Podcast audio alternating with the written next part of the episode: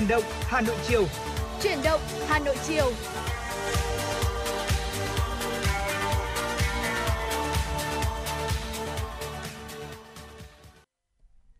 Gửi lời chào buổi chiều tới quý vị thính giả, ờ, những quý vị thính giả đang theo dõi chương trình chuyển động Hà Nội chiều trên ờ, sóng phát thanh của Đài Phát thanh Truyền hình Hà Nội tần số 96 MHz ạ. À, thưa quý vị, ngày hôm nay đồng hành với quý vị đó là Phương Nga và Hồng Hạnh trong buổi chiều ngày hôm nay và như thường lệ trong 120 phút trực tiếp cùng với chương trình thì chúng tôi sẽ gửi tới quý vị những thông tin đáng cập nhật trong ngày. Bên cạnh đó là những uh, nội dung uh,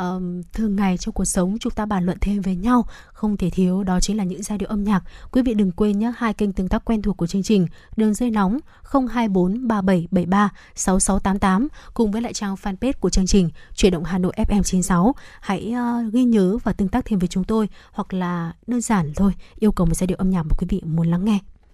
Dạ vâng thưa quý vị, ngày hôm nay thì Hồng Hạnh và Phương Nga có cơ hội được đồng hành cùng với quý vị trong một buổi chiều có lẽ là cũng rất mát mẻ và cũng sợ là thời tiết cũng sẽ không ủng hộ lắm. Nhưng mà ngày hôm nay thì hãy đồng hành cùng với chúng tôi để chúng ta vừa có thể cùng nhau chia sẻ những tin tức bổ ích, những bài học về cuộc sống và bên cạnh đó là những vấn đề quý vị cùng quan tâm. Vì vậy hãy nhớ rằng là có thể tương tác với chúng tôi qua hai kênh, đó chính là fanpage Chuyển động Hà Nội FM 96 và số điện thoại nóng của chương trình là 024 3773 6688 quý vị nhé. Vâng và bây giờ để mở đầu cho 120 phút trực tiếp thì hãy cùng chúng tôi uh, phiêu đảo một chút với một giai điệu ừ. âm nhạc đầu tiên gửi tặng tới quý vị. Em về tinh khôi với giọng ca Trần Thu Hà.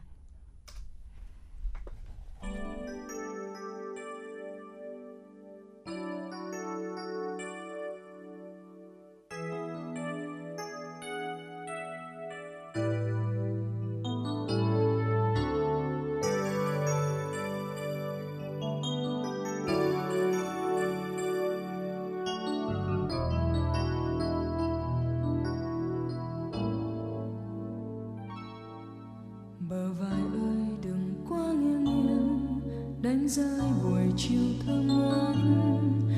Làn môi ơi, đừng quá run run, lỡ tên nắng hồng tan mất. Xin âu lo không về qua đây, xin thương yêu dâng thành mê say. Xin cho ta nhìn ngắm lung linh, từ đây đôi mắt rất trong bàn tay em là cánh sen thơm, ướp trong vùng đêm ấp an ơi, nếp sinh áo lụa thường ngây. Xuyên trăm năm em về tinh khôi, đôi tay ta dang rộng hân hoan. Xin cho ta một khắc gieo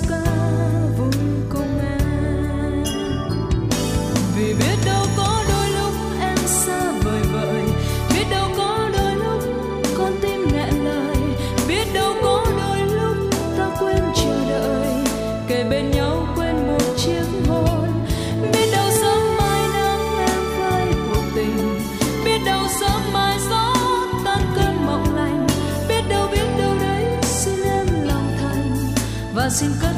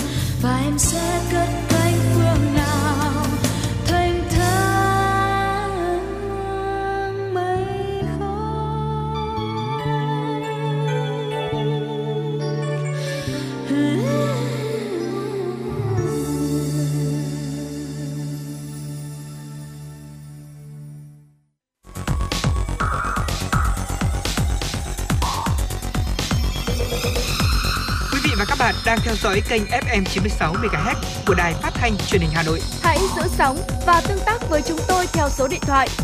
024 3773 6688. FM 96 đồng hành trên mọi nẻo đường. Thưa quý vị và các bạn, chúng ta đã vừa cùng nhau lắng nghe ca khúc Em về tinh khôi qua giọng ca của ca sĩ Thu Hà. Và ngay bây giờ thì để mở đầu cho 120 phút trực tiếp của chúng ta thì sẽ là những thông tin mà phóng viên Kim Anh đã gửi về cho chương trình.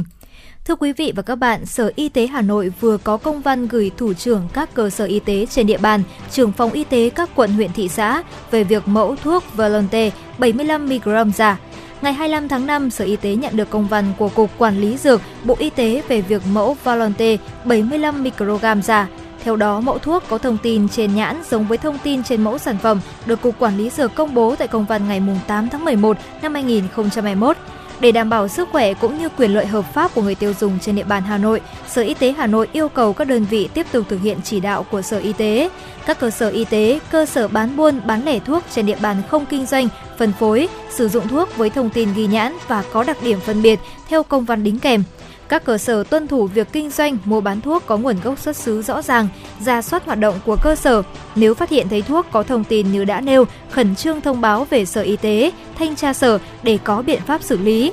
Phòng Y tế quận huyện thị xã thông báo đến các cơ sở hành nghề trên địa bàn quản lý, không kinh doanh, phân phối, sử dụng lô thuốc với thông tin nêu trên. Các đơn vị tiếp nhận thông tin từ cơ sở, tiến hành kiểm tra, giám sát về thực hiện của cơ sở nếu có. Trung tâm Kiểm nghiệm thuốc, mỹ phẩm, thực phẩm Hà Nội ra soát trong quá trình đi lấy mẫu, báo cáo về Sở Y tế, thanh tra sở để có biện pháp xử lý.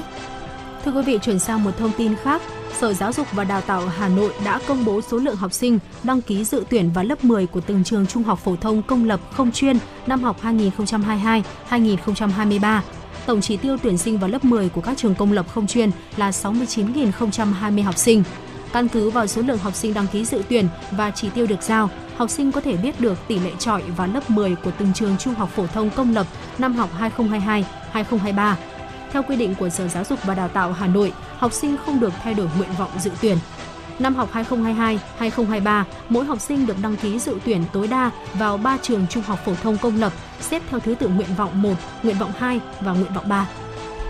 Thưa quý vị và các bạn, Sở Giáo dục và Đào tạo Hà Nội quy định để được xét tuyển vào lớp 10 chuyên năm học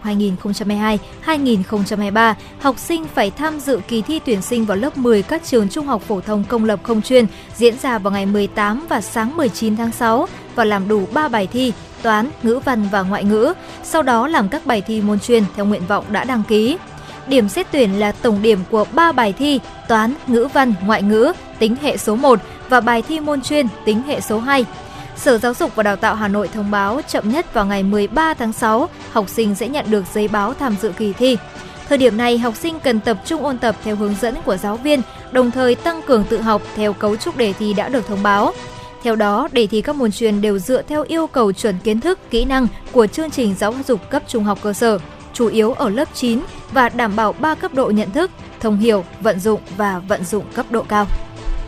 Ban Thường vụ Thành ủy Hà Nội vừa ban hành kế hoạch về sơ kết 3 năm thực hiện chỉ thị số 36 ngày 16 tháng 8 năm 2019 của Bộ Chính trị, khóa 12 về tăng cường, nâng cao hiệu quả công tác phòng chống và kiểm soát ma túy trên địa bàn thành phố Hà Nội. Mốc thời gian tổng hợp thống kê số liệu báo cáo sơ kết tính từ ngày 15 tháng 12 năm 2019 đến 15 tháng 6 năm 2022.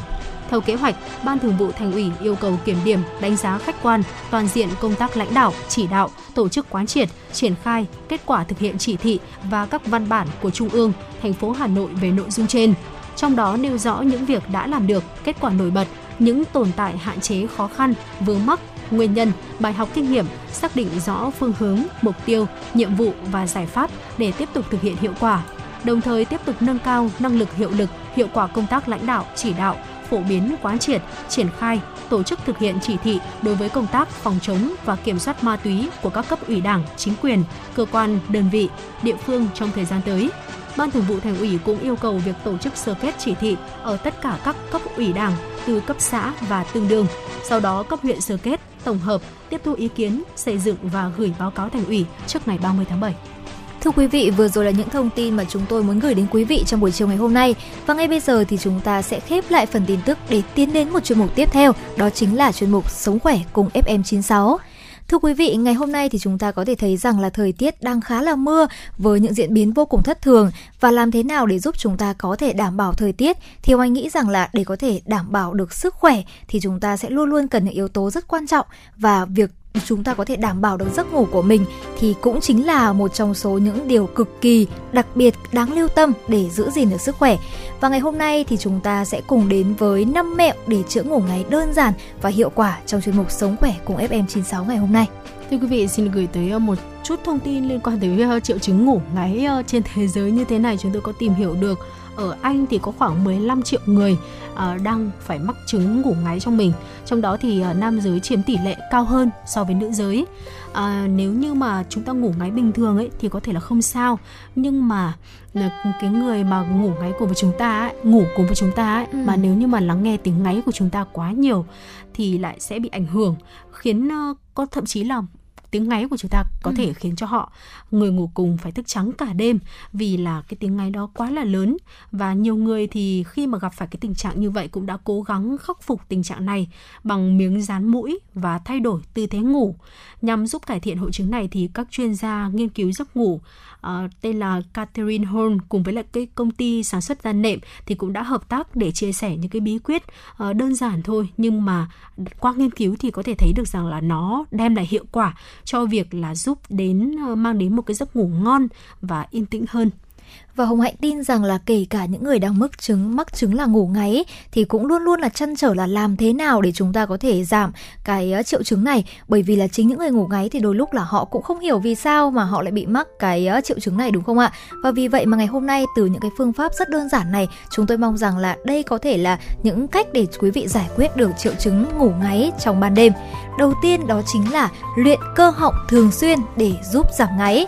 À, theo như chia sẻ của bà Catherine thì cũng tiết lộ rằng mẹo hàng đầu để hạn chế chứng ngủ ngáy chính là lặp lại thành tiếng các nguyên âm trong bảng chữ cái. Có lẽ đây là một cách rất là hay và cũng khá là thú ừ. vị đúng không ạ? Đây là một bài tập chống ngáy cho cổ họng rất hữu ích nhằm giúp căng cơ trong cổ họng và ngăn chống rung lên khi ngủ và gây ra tiếng ngáy. Từ đây thì chúng ta có thể thấy rằng là với bài tập vô cùng đơn giản này thì chúng ta có thể bắt đầu ngay từ ngày hôm nay để thử xem là những triệu chứng ngáy vào ban đêm có giảm bớt không quý vị nhé. Ừ, chính xác là như vậy và ngoài ra thì chúng ta cũng có thể là lưu ý là tắm nước nóng trước khi mà đi ngủ. Nguyên nhân mà gây ra ngủ ngáy thường là do các cái chất gây dị ứng, kích thích khiến mà đường mũi bị hẹp lại.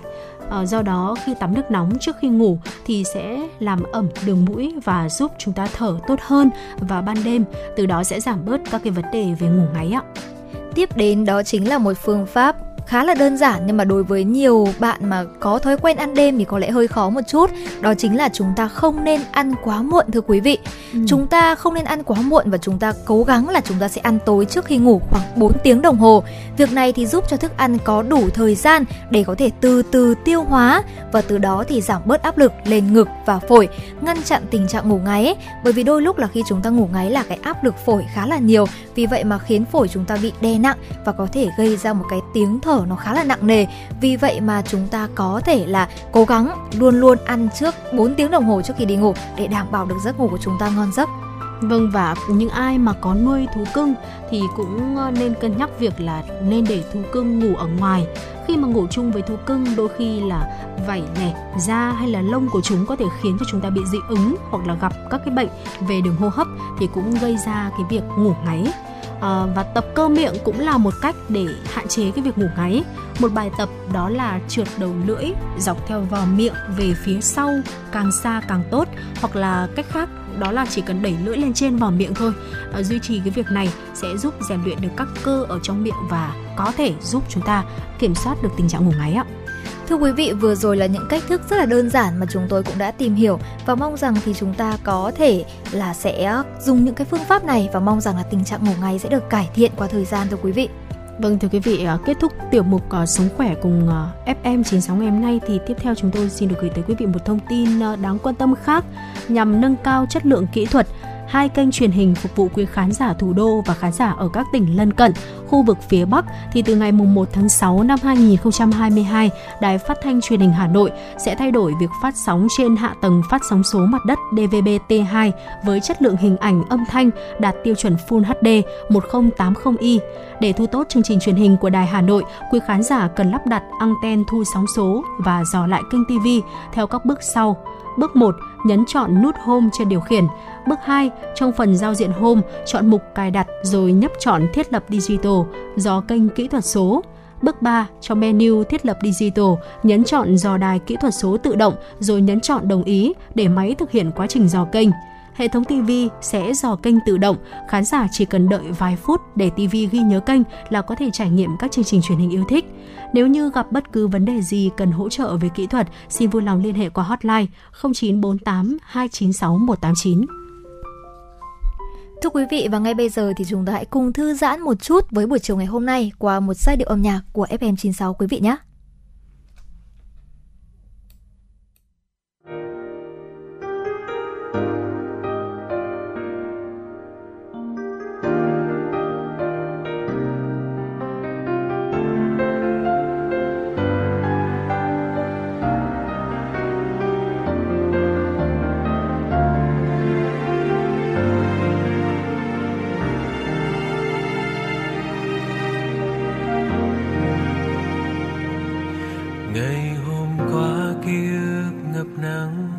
ghé ngang gọi bình minh lên. Cầm trên tay một bó ly trắng, đón em góc phố thân quen. Nhành hoa trắng nghiêng nghiêng tóc em gọi là những lời mình chưa nói. Tháng năm ấy cứ ngỡ mãi còn bên nhau. Ngày hôm nay sao thấy quạnh vắng? Giữa bao lời buồn không tên. Nghẹn ngào buông một bó ly trắng mình anh giữa phố hè nhanh hoa trắng rơi rơi ướt thêm. Kỷ niệm cũ bỏ quên, phải chăng em đã vội vã rời xa theo mùa hoa ly? Em là đóa hoa ly mong manh mong manh mong manh giữa bầu trời xanh. Bỏ quên đi từng vạt nắng trong anh trong anh lắng nghe lá cành. Ký ức ngày xưa hóa thành phút giây thân thơ chưa thôi ngừng nhớ, chẳng thể dừng chờ nơi em.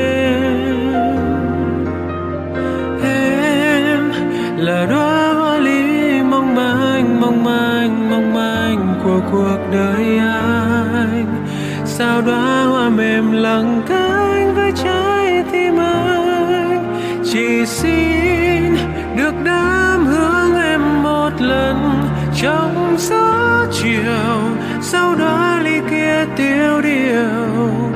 Sau nói cô đơn thật nhiều, vì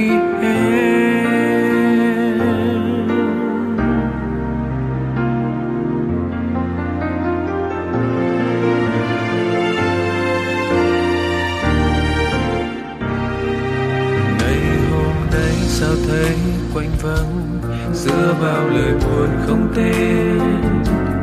Nghẹn ngào buông một bó ly trắng mình anh giữa phố hè. Nhành hoa trắng rơi rơi ướt thêm. Kỷ niệm cũ bao quên phải chăng em đã vội vã rời xa theo mùa hoa ly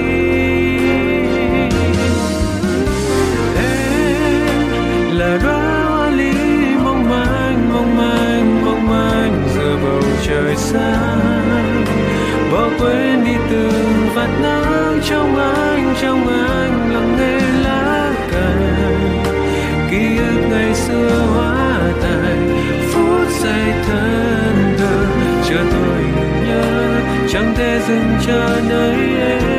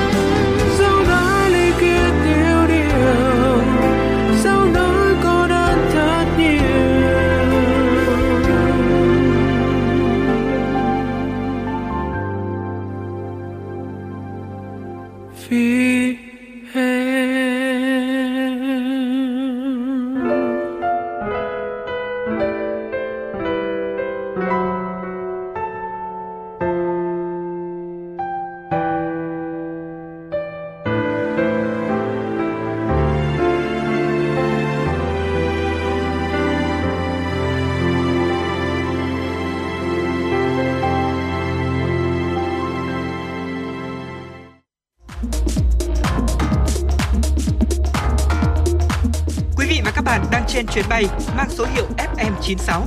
Hãy thư giãn, chúng tôi sẽ cùng bạn trên mọi cung đường. Hãy giữ sóng và tương tác với chúng tôi theo số điện thoại 024 3773 6688.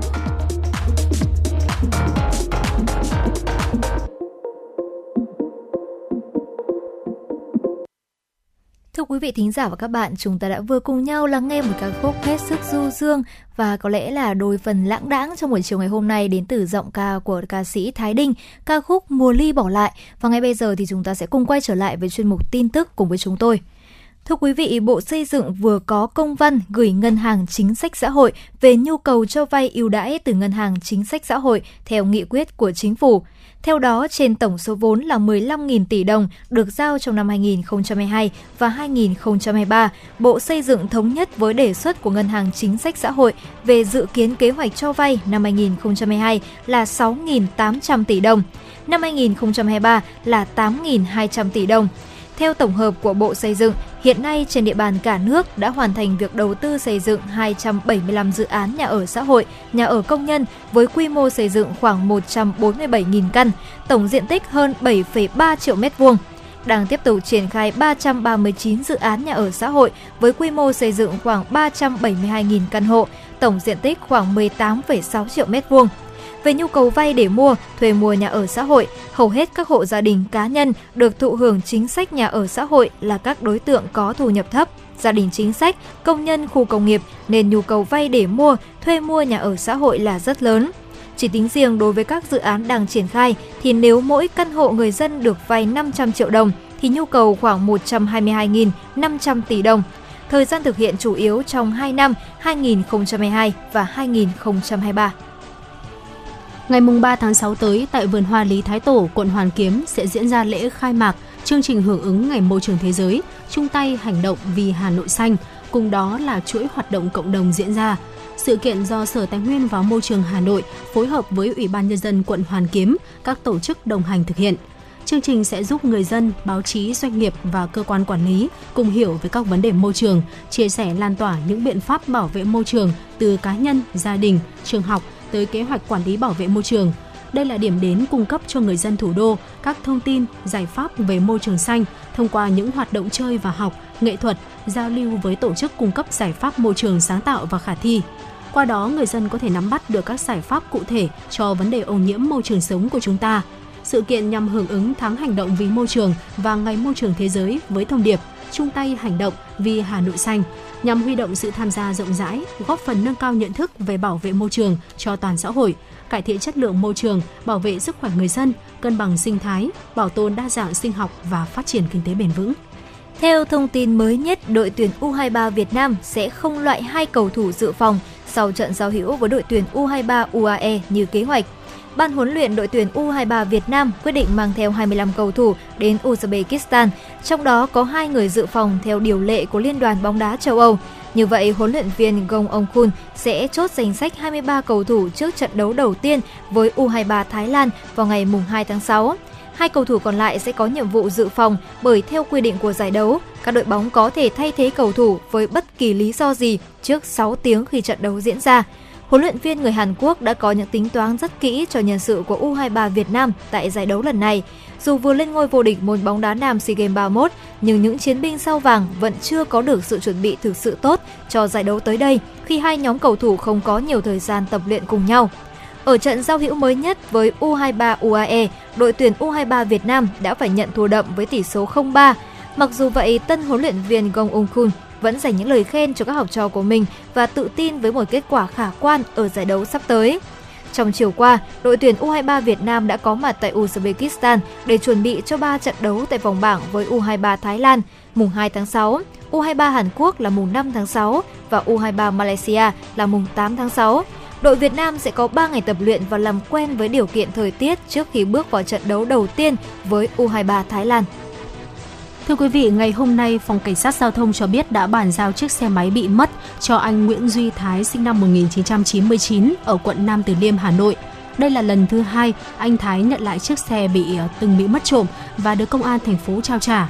Khoảng 22 giờ 55 phút ngày 29 tháng 5, tại ngã tư Láng Nguyễn Trãi, tổ công tác Y11 141 phát hiện một nam thanh niên điều khiển xe mô tô nhãn hiệu Honda Way không biển kiểm soát không đội mũ bảo hiểm, lưu thông trên tuyến đường Nguyễn Trãi hướng đi Láng nên đã dừng xe kiểm tra.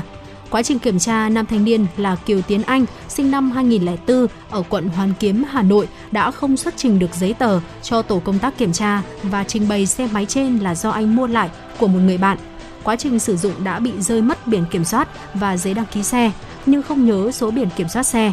Bằng các biện pháp nghiệp vụ, tổ công tác đã xác định được người đứng tên chủ sở hữu chiếc xe máy trên và đã liên hệ với chủ xe. Anh Nguyễn Duy Thái cho biết xe máy của anh đã bị kẻ gian đột nhập lấy mất vào tháng 4 năm 2022. Tổ công tác đã đề nghị anh Thái đến công an phường Khương Trung, quận Thanh Xuân để phối hợp làm việc. Tại trụ sở công an phường Khương Trung, anh Thái xác nhận xe máy trên là của mình. Theo tường trình của anh Thái, xe máy của anh có biển kiểm soát là 24B2 54178 bị kẻ gian lấy trộm khi anh để xe tại xóm trọ ở số 57, ngõ 397 Cổ Nhuế 2, phường Cổ Nhuế 2, quận Bắc Từ Liêm, Hà Nội. Vụ việc đang tiếp tục được điều tra làm rõ. Thưa quý vị, vừa rồi là những tin tức mà chúng tôi muốn gửi đến quý vị trong buổi chiều ngày hôm nay. Và ngay bây giờ thì chúng ta sẽ lại tiếp tục đến với một chuyên mục rất đặc biệt và có lẽ là cũng rất quen thuộc của FM96 thưa quý vị, đó chính là cà phê chiều. Như chúng ta cũng đã biết rằng là người bạn mà luôn đồng hành cùng với chúng ta trên mọi nẻo đường, đó chính là chiếc xe máy hoặc là chiếc xe ô tô quen thuộc. Và chẳng hạn với những lứa tuổi như là như Hồng Hạnh đi, là những cô sinh viên hay là những người trung niên hoặc là những người mới đi làm, thì có lẽ là chiếc xe máy sẽ luôn luôn là người bạn đồng hành thân thiết nhất, cùng đồng hành với chúng ta qua mọi nẻo đường nhưng mà làm thế nào để chúng ta giúp cho người bạn này luôn luôn được sử dụng tốt bền thì có lẽ là nhiều người vẫn chưa nắm rõ vì vậy mà ngày hôm nay thì chúng ta sẽ cùng tìm hiểu về một số thói quen xấu khiến xe máy tay ga nhanh hỏng và những cách để chúng ta là có thể hạn chế những điều này quý vị nhé. Ừ, có thể nói là ở thời điểm hiện tại thì tỷ lệ uh, nhiều người ưa chuộng sử dụng ừ. những chiếc xe tay ga thì đã tăng lên rất là nhiều rồi. Và sẽ có như một số những cái thói quen xấu khi mà chúng ta đi xe đặc biệt là các chị em phụ nữ khi mà lái Chính xe tay ga đó thì sẽ dễ gặp phải uh, dẫn tới cái việc đấy là uh, chiếc xe thân yêu của chúng ta sẽ nó sẽ nhanh hỏng và bị giảm tuổi thọ sử dụng theo thời gian Ờ, có nhiều người chưa biết cách ờ, lái xe tay ga sao cho đúng khiến cho tuổi thọ của dòng xe này bị ảnh hưởng nặng nề hơn. Do đó là sẽ có những cái lưu ý giúp cho các chủ sở hữu xe tay ga sẽ ờ, giúp cho chiếc xe của mình sẽ thật bền bỉ và hiệu quả theo thời gian. À, đầu tiên có thể kể đến những cái thói quen xấu không tốt đó chính là liên tục thốc ga và phanh gấp thưa quý vị vì một số cung đường ở các thành phố lớn thường đông đúc vào giờ cao điểm, nhiều người điều khiển xe tay ga sẽ rất là hay bất ngờ thốc ga giật cục khi mà đường vắng, rồi là phanh gấp khi mà đến đèn xanh đèn đỏ hoặc là phía trước bị ùn tắc. Khi sử dụng dòng xe này thì ờ, các chủ sở hữu nên chú ý là đi xe ờ, ổn định tốc độ, đi đều tay ga và hạn chế tối đa những tình huống thắng gấp. Vì không chỉ làm hại xe, những trường hợp như vậy rất dễ gây ra tai nạn giao thông và đôi khi lại còn tốn xăng nữa. Ừ. Và ngoài ra chúng ta cũng ờ, không nên vừa vặn ga vừa bóp phanh trong các tình huống tắc đường hay là dừng đèn đỏ. À, bởi điều này sẽ làm giảm tuổi thọ của hệ thống phanh và khiến động cơ dễ bị uh, gặp phải tình trạng đấy là giật cục Thưa quý vị, tiếp đến đó chính là một uh, có lẽ đây chính là một cái hành động mà có lẽ chính Hồng Hạnh cũng thỉnh thoảng hay sử dụng đó chính là thường xuyên sử dụng phanh trước thưa quý vị. Ừ. Phần lớn người điều khiển hay thuận tay phải nên thường bóp phanh bên phải khi cần dừng khẩn cấp. Tuy nhiên thì việc sử dụng phanh trước với xe ga thì sẽ tiềm tàng nhiều nguy hiểm và có thể dẫn đến tai nạn do đường kính vành xe nhỏ và hành trình giảm sóc ngắn. Vì vậy mà khi có tình huống cần dừng xe ngay lập tức thì người điều khiển nên ưu tiên phanh trái trước rồi bóp từ từ cả hai bên phanh. Thậm chí ở một số dòng xe tay ga mới thì chỉ cần sử dụng phanh bên trái là chúng ta đã có thể vận hành cả bộ phận phanh trước và phanh sau rồi. Vì vậy trong những điều kiện mà có lẽ là chúng ta cần tình huống mà có lẽ là hơi khẩn cấp một chút thì quý vị thính giả chúng ta cũng cố gắng là chúng ta sẽ sử dụng phanh bên trái trước, sau đó bóp từ từ phanh cả hai bên để đảm bảo được không chỉ là tuổi thọ và sự bền cho xe mà còn chính là cả cho sức khỏe cũng giống như là tính mạng của bản thân khi đang di chuyển trên các cung đường. Ừ, và đôi khi chúng ta cũng ờ, không có một cái kiến thức nhất định nên là đã dùng nhiều cái loại xăng, sử dụng nhiều loại xăng đổ vào bình xăng của xe mình. Với cái tâm lý đấy là đôi khi là ham cái giá xăng nó rẻ hơn một chút này thì nhiều chủ sở hữu xe sẽ sử dụng đa dạng các loại xăng khiến cho động cơ hay gặp phải trục trặc và cái độ bền cũng sẽ giảm đi. Lựa chọn chính xác được cái loại xăng cũng là một cái điều rất quan trọng, bởi à, trên thị trường hiện nay thì có rất là nhiều loại nhiên liệu được bày bán với công dụng và tính năng khác biệt nhau. Đối với à, dòng xe tay ga thì các nhà sản xuất thường khuyến cáo người sử dụng nên đổ dòng xăng A95 ạ. Sử dụng đúng được loại xăng thì sẽ giúp xe ít bị hỏng vặt và vận hành được êm ái và thuận lợi hơn. Dạ vâng, đây chắc chắn là một thông tin mà có lẽ là Hồng Hạnh sẽ phải ghi nhớ đây khi mà ừ. chúng ta nên là sử dụng nguyên một dòng xăng đúng không ạ? Ừ. Bởi vì đôi lúc là chị em phụ nữ chúng mình là cũng cứ đến trạm đổ xăng rồi sau đó là mình cứ thuận tiện chỗ nào mà chúng ta dễ đổ ừ. xăng nhất là chúng ta đưa vào thôi. Đó, cho nên là đây cũng sẽ là một điều mà chính Hồng Hạnh sẽ cần phải lưu ý. Tiếp đến đó chính là việc chúng ta uh, không vệ sinh phao xăng thường xuyên thưa quý vị. Hầu hết thì xe tay ga hiện đại như SH đều sử dụng kiểu phao xăng được thiết kế kèm theo một lưới lọc hình chiếc lá, bao bọc lấy ống hút xăng. Cụm phao xăng này được đặt ở vị trí ngay trong bình chứa nhiên liệu. Tuy nhiên, khi bảo dưỡng thì rất nhiều chủ xe đã bỏ qua chi tiết này. Điều đó thì khiến cho tấm lưới lọc dính nhiều cạn xăng. Sau một thời gian sử dụng thì sẽ gây tắc ống hút xăng và hỏng bơm xăng. Vì vậy mà khi chúng ta mang xe đi bảo dưỡng thì chúng ta cũng lưu ý là nhắc nhở đội ngũ sửa chữa có thể là kiểm tra bộ phận này để đảm bảo tuổi thọ của chiếc xe. Ừ, và vừa đề ga đã di chuyển ngay cũng là một thói quen không tốt cho chiếc xe của mình thưa quý vị. Nhiều người có thói quen thông thường đó là chỉ cần đề máy khởi động là đã dồ ga phóng xe đi ngay. Tuy nhiên việc này thì sẽ rất có hại tới máy móc xe. Nếu mà thực hiện hành động đề máy và di chuyển luôn trong thời gian dài thì sẽ khiến phần máy phát ra nhiều tiếng động kỳ lạ đó ạ. Và do đó khi mà sử dụng xe tay ga, chúng ta là nên đề nổ máy rồi là vặn ga chậm chậm, không tăng ga quá nhanh, sau đó thì mới vận hành xe. Đặc biệt là một số mẫu xe tay ga đời mới như là Yamaha Grande thì khi chủ sở hữu chỉ cần vặn chìa khóa mở xe, phần đèn báo dầu màu vàng trên bảng điện tử sẽ nhấp nháy. Trong quá trình này, dầu bôi trơn sẽ được di chuyển tới các bộ phận máy móc nên là khi chi tiết đèn màu vàng này tắt, chủ xe vẫn có thể đề ga và đi luôn mà không sợ bị hại xe. Tiếp đến đó chính là việc chúng ta di chuyển ở tốc độ quá chậm thưa quý vị. Ở một số người sử dụng, đặc biệt là có lẽ là phái nữ đi, thì ừ. thường có thói quen là đi xe ở tốc độ quá chậm do không tự tin vào tay lái của mình.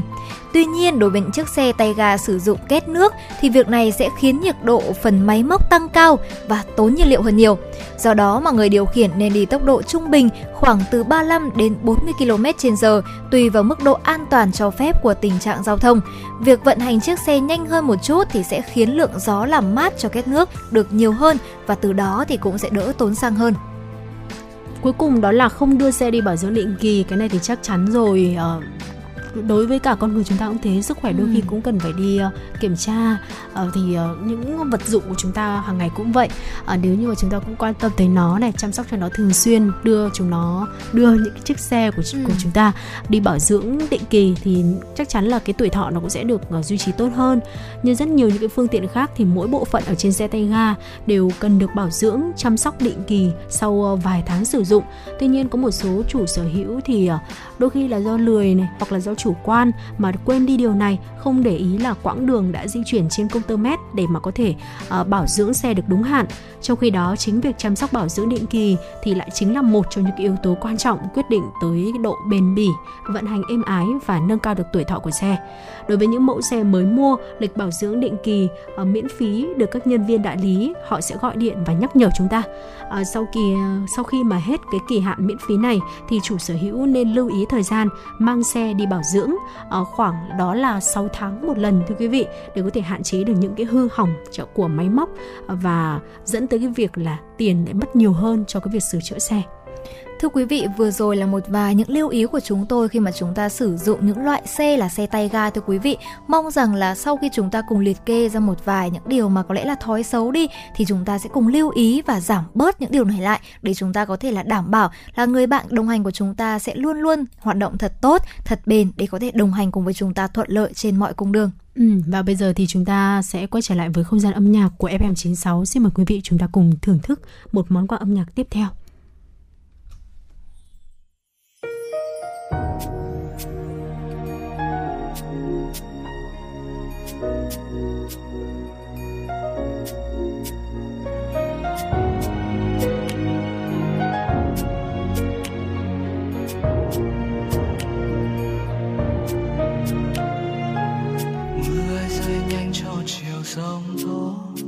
Đến tới bờ. Để ta ngồi lại nơi đây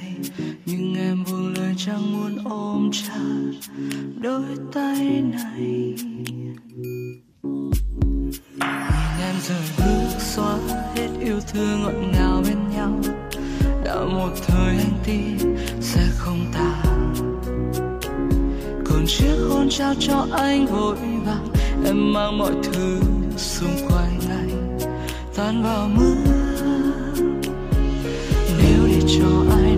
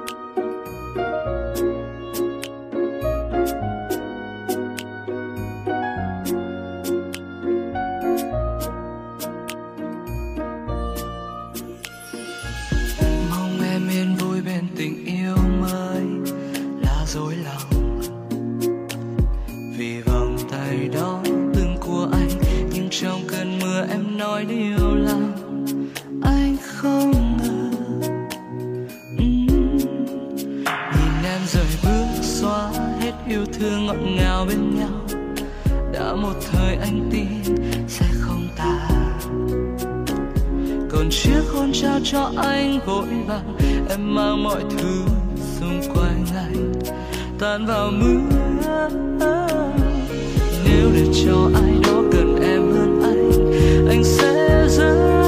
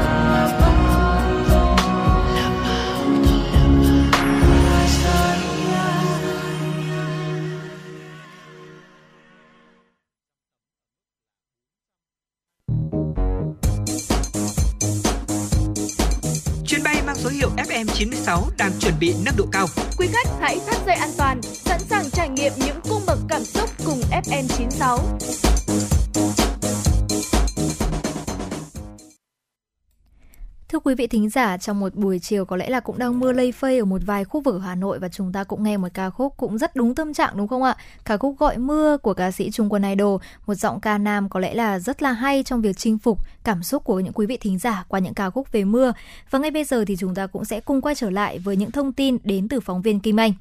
Thưa quý vị và các bạn, theo tờ The Times, chính phủ Anh đã đưa ra tình huống xấu nhất này liên quan đến dự đoán tình trạng thiếu khí đốt nghiêm trọng trong mùa đông năm nay, trong trường hợp Nga cắt giảm nhiều nguồn cung cấp năng lượng hơn cho Liên minh châu Âu. Các hạn chế có thể được áp dụng đối với việc sử dụng khí đốt trong công nghiệp, bao gồm cả các nhà máy điện chạy bằng khí đốt, gây ra tình trạng thiếu điện. Bên cạnh đó, 6 triệu hộ gia đình sẽ bị hạn chế sử dụng điện, cắt điện, có thể trong khoảng thời gian kéo dài hơn một tháng, chủ yếu là vào lúc cao điểm buổi sáng và buổi tối. Kịch bản tồi tệ hơn cũng được báo cáo, trong đó Nga cắt hoàn toàn nguồn cung khí đốt cho EU. Người phát ngôn của Bộ Kinh doanh, Năng lượng và Chiến lược Công nghiệp Anh nói với hãng thông tấn PA rằng Vương quốc Anh không có vấn đề gì với nguồn cung cấp khí đốt hoặc điện và chính phủ đã chuẩn bị đầy đủ cho bất kỳ kịch bản nào, ngay cả những kịch bản cực đoan và rất khó có thể vượt qua. Thưa quý vị, chuyển sang một thông tin khác. Theo Reuters, đài truyền hình nhà nước Iran cho biết, quân đội Iran đã công bố một số chi tiết nhưng không phải vị trí chính xác một căn cứ dưới lòng đất chứa các máy bay quân sự không người lái hiện đại. Động thái này diễn ra trong bối cảnh căng thẳng vẫn âm ỉ ở vùng vịnh. Hình ảnh được hãng tin AP chia sẻ cho thấy hàng loạt máy bay không người lái được trang bị tên lửa trong một đường hầm nơi được cho là nằm sâu dưới lòng đất vài trăm mét. AP cho biết có khoảng 100 máy bay không người lái đang được cất giữ ở căn cứ ở căn cứ thuộc dãy núi Yagros phía tây Iran. Tuy nhiên, vị trí chính xác của căn cứ này thì không được tiết lộ. Các loại máy bay đa dạng được trang bị nhiều loại tên lửa không đối đất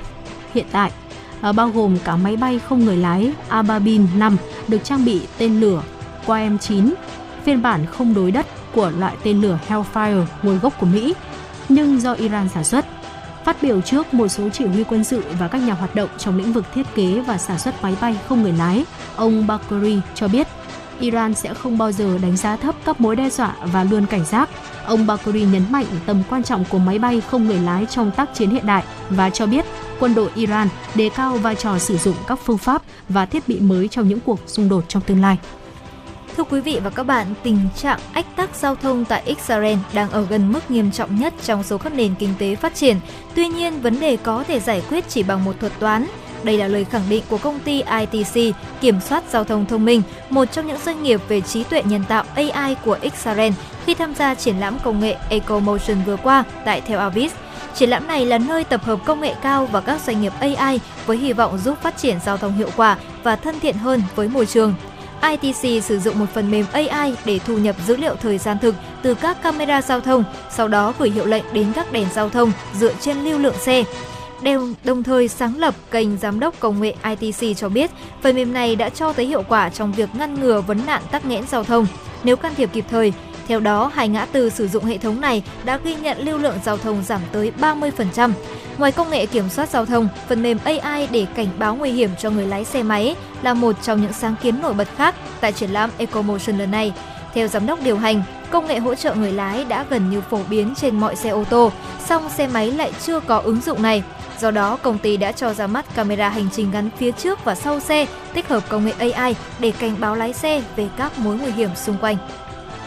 Theo nguồn tin từ Tom's Guide, bản cập nhật iPad OS 16 dự kiến ờ, ra mắt tại sự kiện WWDC 2022. Đáng chú ý là bản cập nhật này sẽ mang tới người dùng iPad 2 nâng cấp quan trọng đó là bổ sung chế độ máy tính để bàn và hỗ trợ thay đổi kích thước cửa sổ ứng dụng. Nhà phát triển Steven Charlton Smith cho biết chế độ đa nhiệm mới trên iPad OS 16 chưa từng xuất hiện ở các phiên bản trước đây. Steve cũng tiết lộ chế độ này có nhiều nét tương đồng với chế độ máy tính bảng của Windows 11. Trong những năm gần đây, iPad được Apple giới thiệu như một giải pháp thay thế cho máy tính sách tay. Tuy nhiên, dù được trang bị hiệu năng mạnh mẽ từ những bộ vi xử lý do chính Apple sản xuất, những chiếc iPad vẫn chưa thể đáp ứng tốt nhu cầu làm việc của người dùng. Ngay cả khi kết hợp với các phụ kiện như là bàn phím Magic Keyboard, thiết bị này vẫn gặp phải một số hạn chế liên quan đến thao tác đa nhiệm. Điển hình như là trên iPad OS 15, người dùng bị giới hạn chỉ có thể sử dụng một ứng dụng hoặc hai ứng dụng chia đôi màn hình. Do đó, với những cải tiến mới trên hệ thống điều hành iPad OS, những chiếc iPad được kỳ vọng sẽ trở nên hữu ích hơn khi sử dụng để làm việc thay vì chỉ là một sản phẩm giải trí đơn thuần. Thưa quý vị, vừa rồi là những thông tin chúng tôi gửi đến quý vị trong buổi chiều ngày hôm nay và ngay bây giờ thì chúng ta sẽ cùng đến với một chuyên mục khá là thú vị đó chính là chuyên mục chuyện lạ thưa quý vị. Với chuyên mục này thì chúng ta sẽ cùng điểm qua những câu chuyện lạ, những câu chuyện đầy thú vị ở khắp mọi nơi trên thế giới. Và ngày hôm nay thì chúng ta sẽ đến với một câu chuyện cũng có lẽ là vừa thú vị vừa đáng yêu đúng không ạ? Đó chính ừ. là cắt điện cả làng để hẹn hò người yêu trong bóng tối. Ừ, nếu mà nói về sức mạnh của tình yêu thì chắc là chúng ta cũng đã có nhiều những cái câu chuyện ừ. uh, uh, không tưởng để mà Chính có xác. thể nói với nhau rồi à, tuy nhiên trong cái câu chuyện chuyện ngày hôm nay thì chúng tôi uh, xin gửi tới quý vị uh, nó ở một cái khía cạnh khá là thú vị ừ. uh, người dân ở làng Ganespur thuộc quận uh, Punia Bihar của đất nước Ấn Độ thì uh, gặp phải tình trạng đấy là thường xuyên bị cắt điện trong khoảng từ 2 tới 3 giờ đồng hồ vào một thời gian nhất định của một buổi tối. À, dân làng cảm thấy là cái chuyện này thực sự là nó kỳ lạ. Một lần thì nó không không sao đúng không? Tới hai lần nó bắt đầu thấy ngờ ngợ, cho tới lần thứ ba thì chắc chắn đây là một câu chuyện kỳ lạ rồi. Và khi những ngôi làng lân cận thì hoàn toàn vẫn có điện bình thường trong cái khoảng thời gian mà làng mình bị cắt điện. À, sau khi tìm hiểu kỹ càng nguyên nhân thì dân làng đã rất là bất ngờ à, khi mà phát hiện ra cái nguyên nhân đấy là đó là do cái anh thợ điện ấy anh ấy đã ừ. cắt nguồn điện của cả làng chỉ vì cái lý do đấy là để có thể hẹn hò với lại bạn gái của mình ở trong bóng tối ạ. Thực sự là có lẽ là đúng là sức mạnh của tình yêu là vượt ngoài tầm kiểm soát đúng không thưa quý vị? Ừ. Và ở đây thì chúng ta có thể thấy rằng là chàng trai này vì rất là mong muốn có thể gặp người bạn gái của mình cho nên là cứ mỗi lần muốn gặp bạn gái thì anh chàng này lại đều cúp điện cả làng trong khoảng từ 2 đến 3 tiếng để được gặp gỗ cô và có thể thêm phần chắc chắn thì cả làng đã lên kế hoạch để có thể là uh, chúng ta tìm uh, nguyên nhân của những cái sự cắt điện này để có thể bắt giữ được chính xác ừ. là ai là cái người gây ra cái việc là điện cứ bị cắt từ khoảng từ 2 tới 3 giờ ừ. đồng hồ trong buổi tối trong rất nhiều lần như vậy. Và khi điện bị cắt và lần tiếp theo thì dân làng này dân làng này đã cùng nhau kéo tới nơi hẹn hò. Đó là ngôi trường ở trong làng để có thể uh, bắt gặp được đôi tình nhân này. Các nhân chứng cho biết là anh thợ điện đã bị uh, uh, bắt tại uh, cái nơi mà hai người hẹn hò. Và sau khi mà bị bắt thì đã uh, được nhận được cái yêu cầu của người dân làng đó là phải đi diễu hành quanh làng giống như một hình phạt. Anh nói với dân làng rằng là anh ta đã đi cắt điện ở bất cứ khi nào mà muốn gặp bạn gái. Tuy nhiên sau đó thì người dân đã đi đến một cái quyết định đó là bắt họ kết hôn với nhau. Người đàn ông đã kết hôn với cô gái trước sự chứng kiến của người dân. Một người dân cho biết về phía cảnh sát thì họ cho biết là chưa nhận được bất kỳ đơn khiếu nại nào tính tới nay và chúng tôi đã biết về ờ, vụ việc này nhưng mà chỉ hành động khi mà họ nhận được đơn khiếu nại mà thôi. Đó là một kết luận từ phía cảnh sát của địa phương. Có thể thấy rằng là thực sự là cái hành vi đó nó xuất phát từ sức mạnh của tình yêu nhưng mà nó lại ờ, không hề đúng trong cái bối ừ. cảnh ờ, uh, chúng ta sống trong một cộng đồng chung một xã hội chung. Khi mà anh thợ điện này đã làm sai cái chức năng của mình đúng không? Cái chức trách cái vai trò của mình uh, đảm bảo cho cả làng một cái nguồn điện đủ sử dụng. Nhưng mà anh ấy đã đã đã sử dụng cái vai trò ừ. của mình để uh, cho một cái mục đích nó hơi, hơi bị sai một, một cái hành động đúng không nó bị sai đi. Uh, tuy nhiên thì uh, người dân làng ở bên cạnh việc đấy là phạt anh ấy đi ừ. diễu hành cả làng cho cái hành động sai đó thì cũng đã uh, dẫn tới một cái kết khá là vui cho cái câu chuyện này đó là hai người yêu nhau đã đến được với nhau và có một cái đám cưới trước toàn thể dân làng trước sự chứng kiến của toàn thể dân làng thôi thì hành động đó sai nhưng mà uh, anh ấy cũng đã bị phạt và có thể thấy rằng đó là một cái khía cạnh thấy được rằng là tình yêu nó có thể đem đến cho chúng ta một một một cái động lực để có thể làm bất cứ cái việc gì. À, tuy nhiên chúng ta vẫn cần phải giữ được cho mình một cái uh, tâm trí tỉnh táo này và nhận ra được đâu là đúng đâu là sai để có thể có được những cái hành động uh, đúng cho không không những là cho cái tình yêu đó mà còn cho cả cộng đồng cho những người xung quanh nữa chính xác và ông anh thấy rằng ở đây thì không chỉ là chúng ta có một chút niềm vui này và thực sự cảm thấy là chúc phúc cho đôi bạn trẻ đâu mà ừ. có lẽ là chúng ta còn rất rất cảm ơn những người dân làng khi mà ở trong hoàn cảnh đó thay vì có thể là nộp đơn khiếu nại lên công lên công ừ, an ừ, ừ. nhưng mà lúc này thì toàn thể dân làng đã có một hình phạt có lẽ là đặc biệt đó chính là muốn cả hai người kết hôn trước mặt toàn thể dân làng đúng không ạ? Và đây có thể thấy rằng là tình làng nghĩa xóm cái sự bao dung và sự hướng đến những điều tốt đẹp và tích cực nhất thì sẽ luôn luôn là cách để chúng ta có thể kết nối với nhau. Vâng ạ, đó là thông điệp trong cái câu chuyện uh, chuyện lạ bốn phương mà ngày hôm nay chúng tôi muốn gửi tới quý vị, muốn chia sẻ thêm với quý vị. Và quý vị có thêm những góc nhìn thú vị nào khác thì cũng có thể chia sẻ tương tác thêm với chương trình qua hai kênh tương tác quen thuộc số đường dây nóng 024 3773 6688 cùng với lại trang fanpage chuyển động Hà Nội FM 96 của chương trình. Còn bây giờ thì chúng ta sẽ cùng quay trở lại với âm nhạc trước khi tiếp tục với 60 phút trực tiếp tiếp theo của chuyển động Hà Nội chiều ngày hôm nay.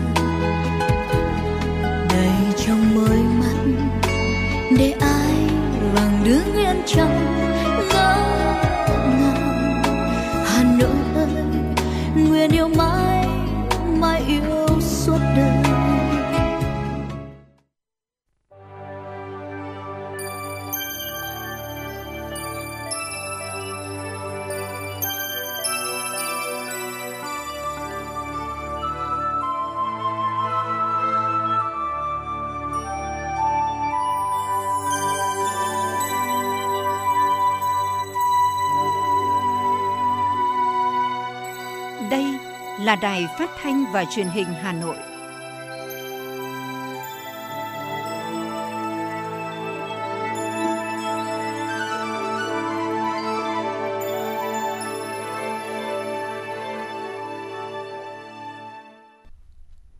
Xin kính chào quý vị thính giả của Đài Phát thanh Truyền hình Hà Nội. Phương Nga cùng với Hồng Hạnh ờ, rất vui khi được tiếp tục đồng hành cùng với quý vị trong khung giờ của chương trình Chuyển động Hà Nội chiều ngày hôm nay. Chương trình của chúng tôi đang được phát trực tiếp trên tần số 96 MHz. Thưa quý vị, nếu như quý vị ờ, có nhu cầu chia sẻ những ờ, vấn đề mà quý vị quan tâm với ờ, chúng tôi, với Phương Nga và Hồng Hạnh ở trên sóng thì đừng quên hai kênh tương tác quen thuộc của chương trình đó là số đường dây nóng qua tổng đài 024 3773 6688 hoặc là tương tác qua fanpage Chuyển động Hà Nội FM 96 sẽ có rất nhiều những thông tin về chính trị, kinh tế, văn hóa xã hội của thủ đô tiếp tục được uh, chúng tôi cập nhật gửi tới quý vị trong chương trình chiều nay.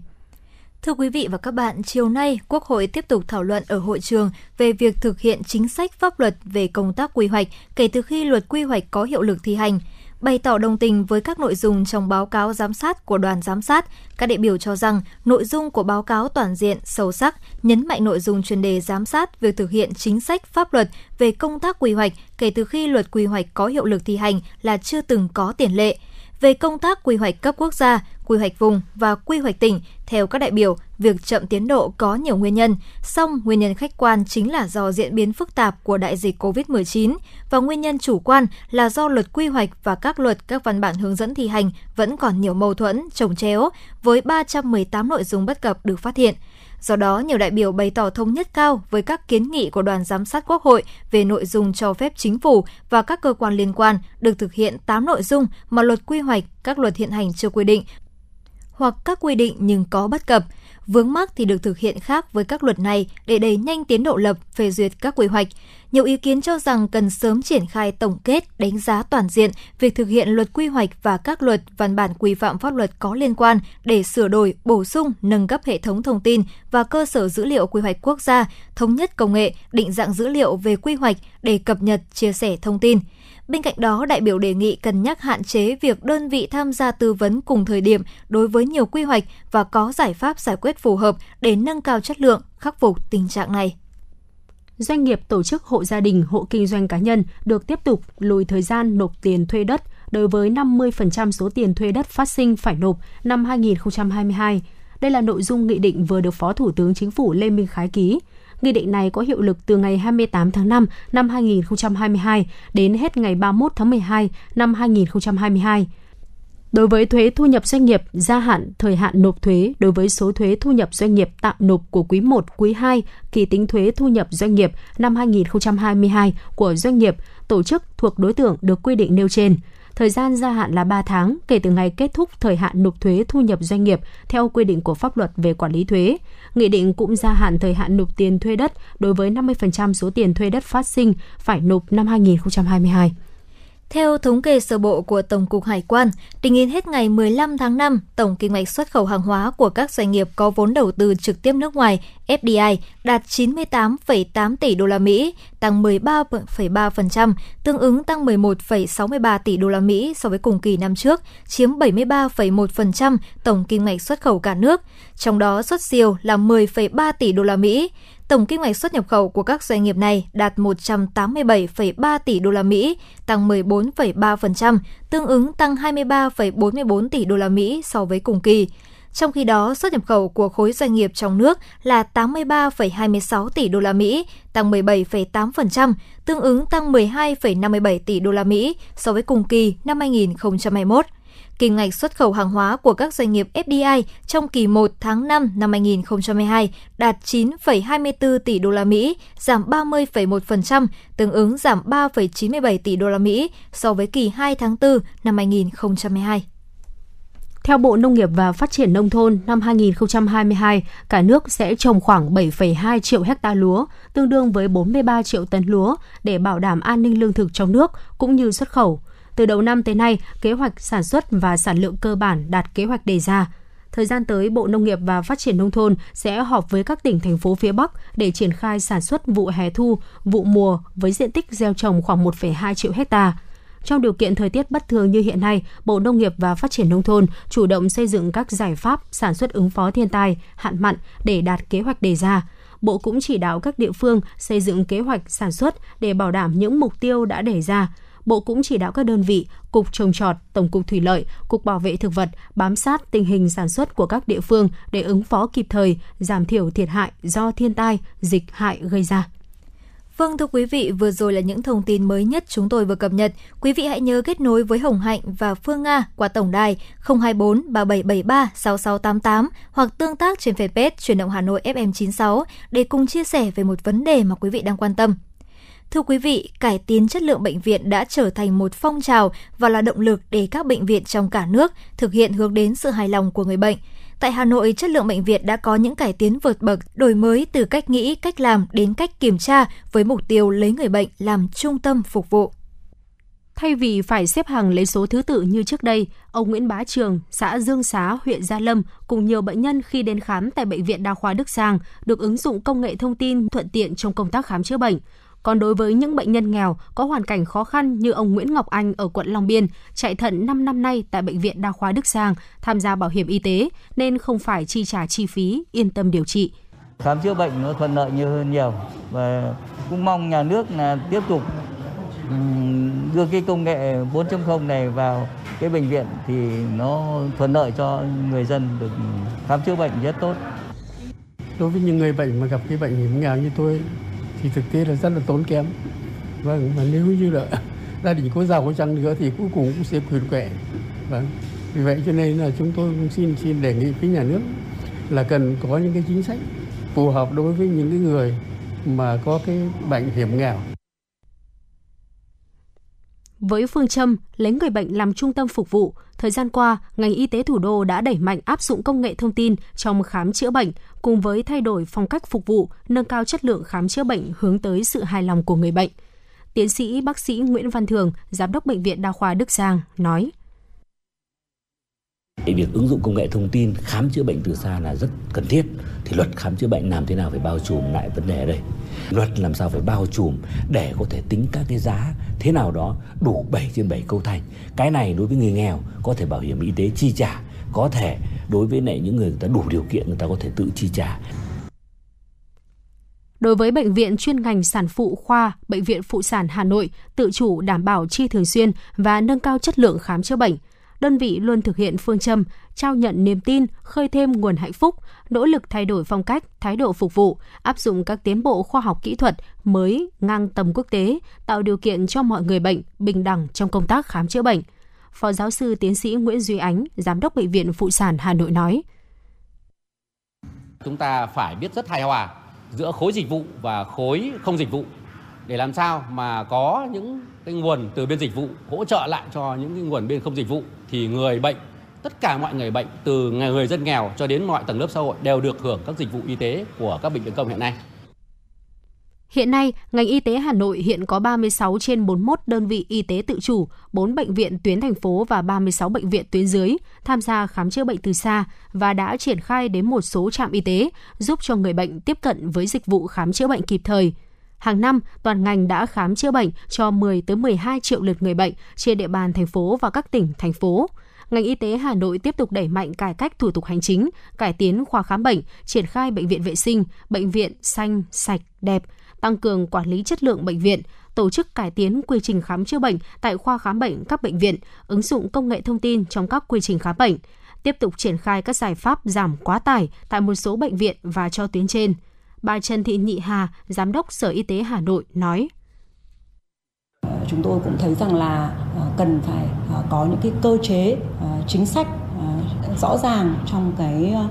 việc thúc đẩy những cái bệnh viện xã hội hóa hay là bệnh viện tự chủ để cung ứng những cái dịch vụ y tế tốt nhất cho người dân. Đồng thời thì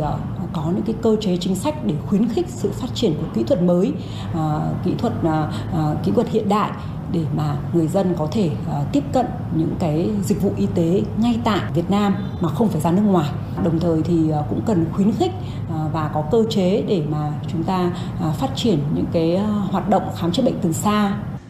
có thể thấy ngành y tế thủ đô đã phát triển nhiều kỹ thuật, công nghệ chuyên sâu, nâng cao thái độ phục vụ với bệnh nhân, từ đó tạo điều kiện cho người dân dễ dàng tiếp cận với dịch vụ y tế. Khi sửa đổi luật khám chữa bệnh, cần tính đến các yếu tố để người dân dễ dàng tiếp cận với dịch vụ y tế hiện đại, kể cả người nghèo, người bệnh vùng sâu, vùng xa.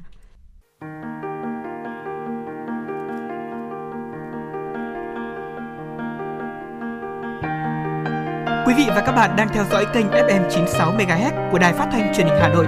Hãy giữ sóng và tương tác với chúng tôi theo số điện thoại 024 3773 6688. FM 96 đồng hành trên mọi nẻo đường. đường.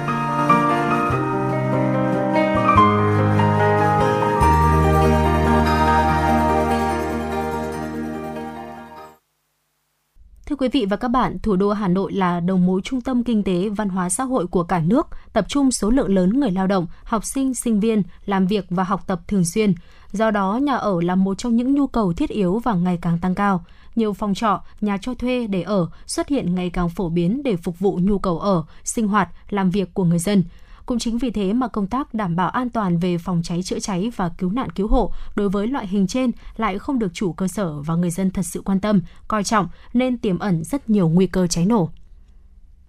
Thời gian qua, mặc dù Công an thành phố Hà Nội đã có nhiều thông báo hướng dẫn người dân về việc đảm bảo an toàn phòng chống cháy nổ, tuy nhiên nhiều hộ gia đình, nhất là các chủ nhà trọ, nhà cho thuê để ở chưa thật sự quan tâm, coi trọng nên tiềm ẩn rất nhiều nguy cơ cháy nổ. Đặc biệt sự chủ quan của cả người cho thuê và người thuê trọ đã phải đánh đổi từ những câu chuyện thực tế, mất nhà, mất tài sản, thậm chí thiệt hại cả về người. Điển hình như vụ cháy xảy ra vào ngày 4 tháng 2 tại ngõ 73 Tam Khương, phường Khương Thượng, quận Đống Đa, làm 4 người thiệt mạng, hay vụ cháy xảy ra vào ngày 3 tháng 1 tại số 79A, ngõ 18 Định Công Thượng, phường Định Công, quận Hoàng Mai, khiến 3 người thiệt mạng. Các nhà trọ, nhà cho thuê để ở trong các vụ hỏa hoạn nêu trên đều nằm trong các ngõ sâu, nhỏ hẹp, cách xa nguồn nước, không đảm bảo các điều kiện về an toàn phòng cháy, chữa cháy và cứu hộ cứu nạn – Bên cạnh đó, hầu hết người cho thuê cũng như người thuê trọ chưa nhận thức được những nguy cơ tiềm ẩn gây cháy nổ, yếu tố gây cháy lan, cháy lớn có thể gây hậu quả nghiêm trọng về người và tài sản. Qua giả soát nắm tình hình của lực lượng chức năng tại quận Đống Đa, phần lớn các nhà trọ, nhà cho thuê nằm trong ngõ sâu, ngõ hẹp, cách xa nguồn nước, không đảm bảo các điều kiện về an toàn phòng cháy, chữa cháy và cứu nạn cứu hộ như lối ra thoát nạn, ngăn cháy lan, hệ thống điện chưa đảm bảo, an toàn, trong khi nhiều cơ sở thiếu các trang thiết bị, phương tiện chữa cháy. Đại úy Nguyễn Tiến Đức, đội cảnh sát phòng cháy chữa cháy và cứu nạn cứu hộ, công an quận Đống Đa cho biết. Nhà trọ thì thường là chúng ta phải bố trí hệ thống điện để chia cho nhiều phòng hoặc là nhiều những cái ờ, căn hộ nhỏ thì cái việc mà tuân thủ các chương trình mà người ta cũng sử dụng hệ thống điện mà người ta sử dụng ổ cắm điện. Hai là sử dụng những thiết bị tiêu thụ điện. Nó quá với công suất. Để nguy cơ ví dụ chập cháy cao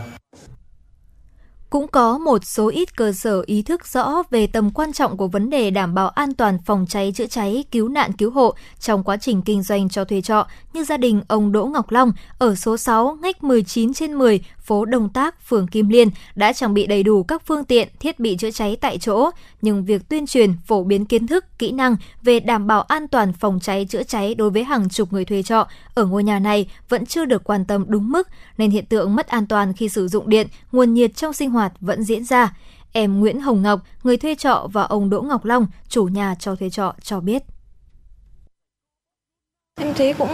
cũng không thấy gì nhiều, tại vì chỗ của em thì cũng rất là an toàn, chưa chưa bao giờ xảy ra những cái vụ như thế. Theo tôi thấy là đồng chí cảnh sát ờ, phòng cháy cháy của quận nhắc nhở là rất đúng. Chúng tôi hoàn toàn là tiếp thu. Tôi nhận thấy rằng là cái việc đầu tiên ấy, là yếu tố con người là quan trọng nhất. Đó là bản thân chủ nhà cũng như kết hợp uh, tuyên truyền cho các ờ, cháu sinh viên ờ, biết cách đầu tiên là về, về cái, cái kiến thức phòng cháy chữa cháy từ thực tế, hầu hết những vụ hỏa hoạn gây hậu quả nghiêm trọng tại các khu nhà trọ, nhà cho thuê cho thấy một số cơ sở thiếu lối thoát nạn khi tình huống cháy bất ngờ xảy ra, các nạn nhân không biết hoặc thiếu kỹ năng thoát hiểm dẫn đến hậu quả đáng tiếc. Công an quận Đống Đa đã tham mưu cho chính quyền các phường liên tục tuyên truyền vận động nhân dân chấp hành các quy định đảm bảo an toàn phòng cháy chữa cháy trong khu vực dân cư, nhưng xem ra hiệu quả còn hạn chế. Đại tá Lê Văn Hiến, Phó trưởng Công an quận Đống Đa nói. Hiện nay công an quận đã tham mưu ủy ban quận sẽ xây dựng một cái ờ, mô hình ờ, hộ gia đình thực hiện công tác phòng cháy chữa cháy theo phương châm bốn tại chỗ sẽ được triển khai trong thời gian gần đây nhất để xuống với một cái mong muốn là sẽ thiết lập một cái ý thức ở chặt chẽ hơn trong các cái tổ liên gia và từng hộ gia đình. Thế và để mà trang bị các cái phương tiện dụng cụ và hỗ trợ nhau trong vấn đề như vậy là xử lý những cái việc sự vụ cháy ban đầu để đảm bảo an toàn phòng cháy chữa cháy và hạn chế đến mức thấp nhất thiệt hại về người và tài sản do cháy, nổ đối với các loại hình nhà trọ, nhà cho thuê để ở, Phòng Cảnh sát, Phòng cháy chữa cháy và Cứu nạn cứu hộ, Công an thành phố Hà Nội khuyến cáo chủ cơ sở và người dân sinh sống tại các nhà, căn hộ cho thuê phải chấp hành nghiêm các quy định của pháp luật về phòng cháy chữa cháy và cứu nạn cứu hộ, thường xuyên tự kiểm tra, tuyên truyền nâng cao ý thức người thuê trọ về công tác phòng cháy chữa cháy và cứu nạn cứu hộ, Mỗi cá nhân, hộ gia đình tại các khu trọ, nhà cho thuê để ở cần chủ động chuẩn bị các phương án thoát nạn cho bản thân và người trong gia đình, chuẩn bị sẵn thang, thang dây và các dụng cụ phá rỡ thông thường như búa, kìm cộng lực, xả beng để thoát nạn khi có sự cố xảy ra, không sắp xếp hàng hóa, vật dụng che chắn, cản trở lối thoát nạn, đồ dùng, hàng hóa vật liệu dễ cháy, phải được bố trí cách xa nơi phát sinh nguồn lửa, nguồn nhiệt ít nhất 0,5 mét người dân nên lắp đặt các thiết bị bảo vệ như cầu trì, atomat, thường xuyên kiểm tra hệ thống điện và từng thiết bị điện tiêu thụ điện công suất lớn, tắt các thiết bị tiêu thụ điện khi không cần thiết, khi ra khỏi nhà, phòng làm việc, quản lý chặt chẽ nguồn lửa, nguồn nhiệt khi đun nấu, thắp hương thờ cúng, không tích trữ xăng dầu, khí đốt khi dễ cháy nổ và các chất lỏng dễ cháy ở trong nhà, trang bị mặt nạ phòng độc, khăn mềm để phòng chống ngạt khói. Người dân cũng nên lắp đặt các thiết bị cảnh báo cháy sớm, chuẩn bị sẵn sàng phương tiện chữa cháy tại chỗ như nước, chăn, bình chữa cháy sách tay. Để dập tắt cháy ngay từ khi mới phát sinh, khi xảy ra cháy, người dân cần bình tĩnh suy xét, hồ hoán báo động cho tất cả mọi người mau chóng di chuyển ra ngoài, tuyệt đối không núp trong phòng, nhà vệ sinh, tổ chức chữa cháy, cứu người, cứu tài sản, đồng thời gọi điện báo cháy ngay cho lực lượng cảnh sát phòng cháy chữa cháy và cứu nạn cứu hộ theo số máy 114.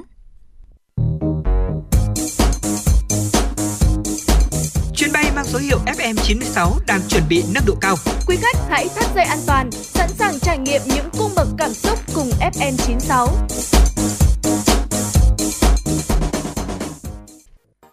Thưa quý vị, chúng ta cùng tiếp tục chương trình chuyển động Hà Nội chiều nay với những thông tin vừa mới cập nhật. Thưa quý vị và các bạn, do ảnh hưởng từ các đợt mưa lớn, nhiều diện tích canh tác rau tại các khu vực Bắc Bộ đã bị ngập úng, hư hại, khiến nguồn cung trên thị trường giảm sút, giá rau xanh vì thế mà đang tăng phi mã. Các tiểu thương dự báo giá rau xanh còn neo cao ít nhất trong 1 đến 2 tháng tới. Hiện giá rau xanh đã tăng thêm ít nhất 50% so với trước, một số loại tăng gấp đôi, đặc biệt là các loại rau ăn lá. Cụ thể, giá các loại rau cải, ngót, đay phổ biến ở mức từ 15.000 đồng đến 20.000 đồng trên một bó tùy kích cỡ. Rau muống, mồng tơi 15.000 đồng trên một bó, dưa chuột là từ 18.000 đồng đến 20.000 đồng trên 1 kg. Đậu quả, cà chua dao động từ 25.000 đồng đến 30.000 đồng trên 1 kg. Hành lá, rau thơm là 30.000 đồng trên 1 kg, tăng gấp đôi so với ngày thường. Hiện mưa lớn tại các tỉnh Bắc Bộ đã làm thiệt hại hàng nghìn hecta lúa và rau màu. Theo bà con, những diện tích rau bị ngập khi nắng lên đã bắt đầu thối hỏng và phải mất khoảng 20 ngày sau mới có thể khôi phục được công việc sản xuất. Sở Y tế Hà Nội vừa có công văn về việc đẩy nhanh tiến độ tiêm vaccine phòng COVID-19 cho người dân, gửi các cơ sở y tế trong và ngoài công lập, các cơ sở tiêm chủng vaccine trên địa bàn thành phố. Sở Y tế Hà Nội đề nghị Trung tâm Kiểm soát Bệnh tật thành phố Hà Nội căn cứ kết quả dự trù nhu cầu sử dụng vaccine của các quận huyện, thị xã, tiến độ phân bổ vaccine của Bộ Y tế, xây dựng dự trù nhu cầu, kế hoạch tiếp nhận, phân bố, sử dụng, điều chuyển vaccine phòng COVID-19 cho người dân trên địa bàn thành phố, đảm bảo sát thực tiễn, kịp thời, tiết kiệm hiệu quả – Tính đến hết ngày 25 tháng 5, toàn thành phố Hà Nội đã tiêm được hơn 18,4 triệu mũi, trong đó mũi 1 đạt 98,9%, mũi 2 đạt 96,4%, mũi bổ sung đạt 100%, mũi nhắc lại đạt 95,6%. Thưa quý vị và các bạn, để hỗ trợ người dân và doanh nghiệp gặp khó khăn do ảnh hưởng của đại dịch COVID-19, Bộ Tài chính đã ban hành thông tư quyết định giảm hàng loạt các loại phí và lệ phí. Trong đó đáng chú ý phải kể đến việc giảm 50% lệ phí làm căn cước công dân gắn chip. Mức phí ưu đãi này chỉ được áp dụng đến hết ngày 30 tháng 6 năm 2022. Sau ngày này, người dân đi làm căn cước gắn chip sẽ phải trả theo mức phí được quy định tại thông tư số 59 năm 2019. Ngoài ra, ngày 30 tháng 6 năm 2022 cũng là hạn cuối áp dụng chính sách giảm phí sử dụng đường bộ, lệ phí cấp giấy chứng nhận đăng kiểm, lệ phí cấp hộ chiếu, giấy thông hành.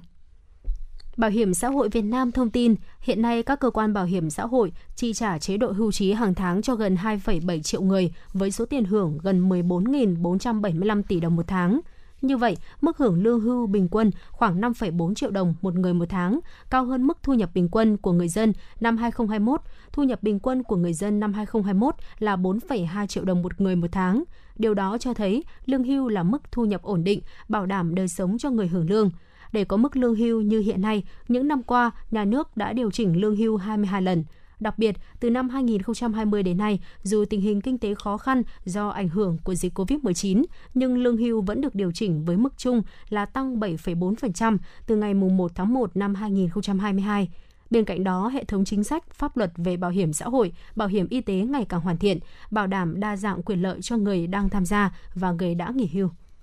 Bộ Xây dựng vừa có công văn gửi Ủy ban Nhân dân các tỉnh, thành phố trực thuộc Trung ương về việc triển khai gói hỗ trợ lãi suất 2% cho nhà ở xã hội và cải tạo chung cư cũ. Cụ thể, đối với nhà ở xã hội, cần báo cáo rõ nhu cầu nhà ở cho các đối tượng thu nhập thấp ở khu vực đô thị, công nhân, khu công nghiệp, tình hình triển khai thực hiện, nhu cầu vay vốn nếu có, những khó khăn, vướng mắc và kiến nghị đối với cải tạo chung cư cũ phải lưu ý danh mục dự án cải tạo, tình hình triển khai thực hiện, nhu cầu vay vốn, mức lãi suất hỗ trợ đối với khách hàng là 2% trên một năm. Tính trên số dư nợ, thời hạn cho vay hỗ trợ lãi suất thực tế nằm trong khoảng thời gian trên. Chuyến bay mang số hiệu FM96 đang chuẩn bị nâng độ cao. Quý khách hãy thắt dây an toàn, sẵn sàng trải nghiệm những cung bậc cảm xúc cùng FN96. Các bạn thân mến, nhằm nâng cao chất lượng kỹ thuật hai kênh truyền hình phục vụ quý khán giả thủ đô và khán giả các tỉnh lân cận, khu vực phía Bắc, từ ngày 1 tháng 6 năm 2022, Đài Phát thanh Truyền hình Hà Nội thay đổi việc phát sóng trên hạ tầng phát sóng số mặt đất DVB-T2 với chất lượng hình ảnh và âm thanh đạt tiêu chuẩn Full HD 1080i.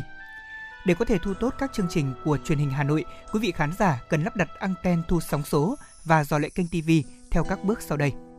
Bước 1 nhấn chọn nút Home trên điều khiển. Bước 2, trong phần giao diện Home, chọn mục cài đặt rồi nhấp chọn thiết lập Digital dò kênh kỹ thuật số. Bước 3, trong menu thiết lập Digital, quý vị nhấn chọn dò đài kỹ thuật số tự động rồi nhấn chọn đồng ý để máy thực hiện quá trình dò kênh. Hệ thống TV sẽ dò kênh tự động, khán giả chỉ cần đợi vài phút để TV ghi nhớ kênh là có thể trải nghiệm các chương trình truyền hình mà mình yêu thích. Nếu gặp bất cứ vấn đề gì cần hỗ trợ kỹ thuật, xin vui lòng liên hệ thông qua số hotline 0948 296 189. Quý vị và các bạn đang nghe chương trình Truyền động Hà Nội chiều trên kênh phát thanh FM 96 MHz của Đài Phát thanh và Truyền hình Hà Nội, chịu trách nhiệm nội dung nhà báo Nguyễn Kim Khiêm, chịu trách nhiệm sản xuất Nguyễn Tiến Dũng, đạo diễn và biên tập Xuân Luyến Hoa Mai, MC Hồng Hạnh Phương Nga, thư ký Kim Anh, kỹ thuật viên Quang Ngọc cùng thực hiện. Trước khi đến với các nội dung tiếp theo của chương trình, mời quý vị cùng thư giãn với ca khúc Tà áo xanh qua giọng hát của ca sĩ Tùng Dương. Thank you.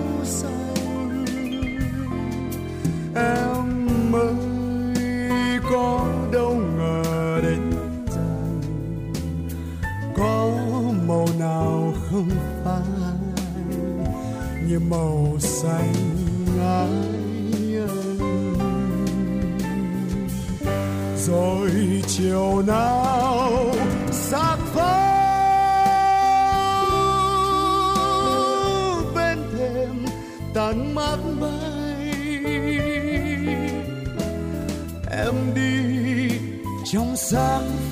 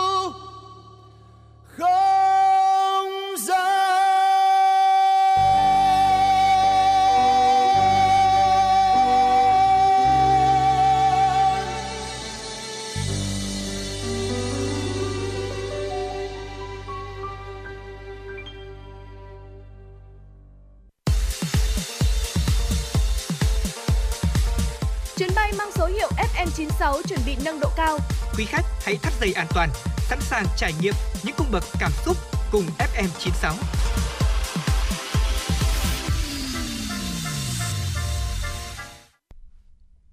Thưa quý vị và các bạn, kinh tế xã hội của thành phố Hà Nội nói riêng và cả nước nói chung trong những tháng đầu năm 2022 đã có những tín hiệu khởi sắc thể hiện sức bật của các ngành kinh tế trọng yếu đang dần phục hồi sau một năm 2021 khó khăn, thách thức do ảnh hưởng của đại dịch bệnh COVID-19.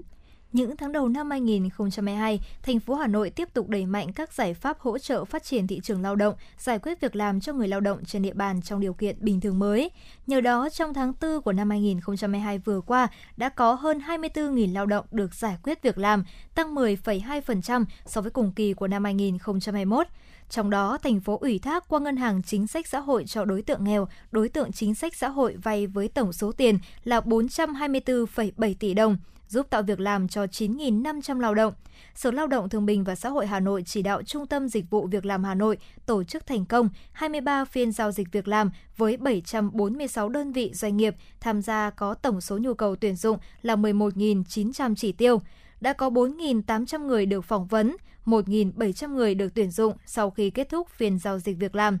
Ngay sau đây chúng ta sẽ lắng nghe những chia sẻ của ông Vũ Quang Thành, Phó Giám đốc Trung tâm Dịch vụ Việc làm Hà Nội để rõ hơn về vấn đề này. Trước tiên thì xin cảm ơn ông Vũ Quang Thành đã nhận lời tham gia chương trình của Đài Phát thanh và Truyền hình Hà Nội. Thưa ông, ông đánh giá như thế nào về thị trường lao động trong thời điểm này ạ? Tiếp tục với cái đà phục hồi ờ, thị trường lao động và các thị trường, cũng như kèm theo sự phục hồi phát triển kinh tế xã hội ờ, trên địa bàn thành phố Hà Nội ờ, từ quý 1 năm 2022 thì sang đến quý 2 năm 2022 thì ờ, tiếp tục có những cái sự khởi sắc và với cái việc thực hiện các cái giải pháp thích ứng linh hoạt rồi kiểm soát dịch hiệu quả thì thị trường lao động Hà Nội đang có cái những cái sự phục hồi và đang có những cái diễn biến hết sức là tích cực. Ờ, với vai trò của Trung tâm Dịch vụ Việc làm Hà Nội chúng tôi thì có thể qua các hoạt động của trung tâm, qua các kênh thu thập của trung tâm cũng như là qua các cái việc thực hiện chức năng nhiệm vụ được ủy ban thành phố cũng như là sở lao động thương binh xã hội giao. Thì chúng tôi đánh giá rằng là là tình hình thị trường và đặc biệt là về à, nguồn cung cũng như là nguồn cầu đang có những cái sự tăng lên rất là rõ rệt. À, rất nhiều lĩnh vực à, trước đây à, bị à, hạn chế. Ví dụ như là dịch vụ ăn uống rồi dịch vụ lưu trú đặc biệt là à, các hoạt động về du lịch à, hay là các hoạt động về à, giao nhận và, hoặc là những cái hoạt động về logistics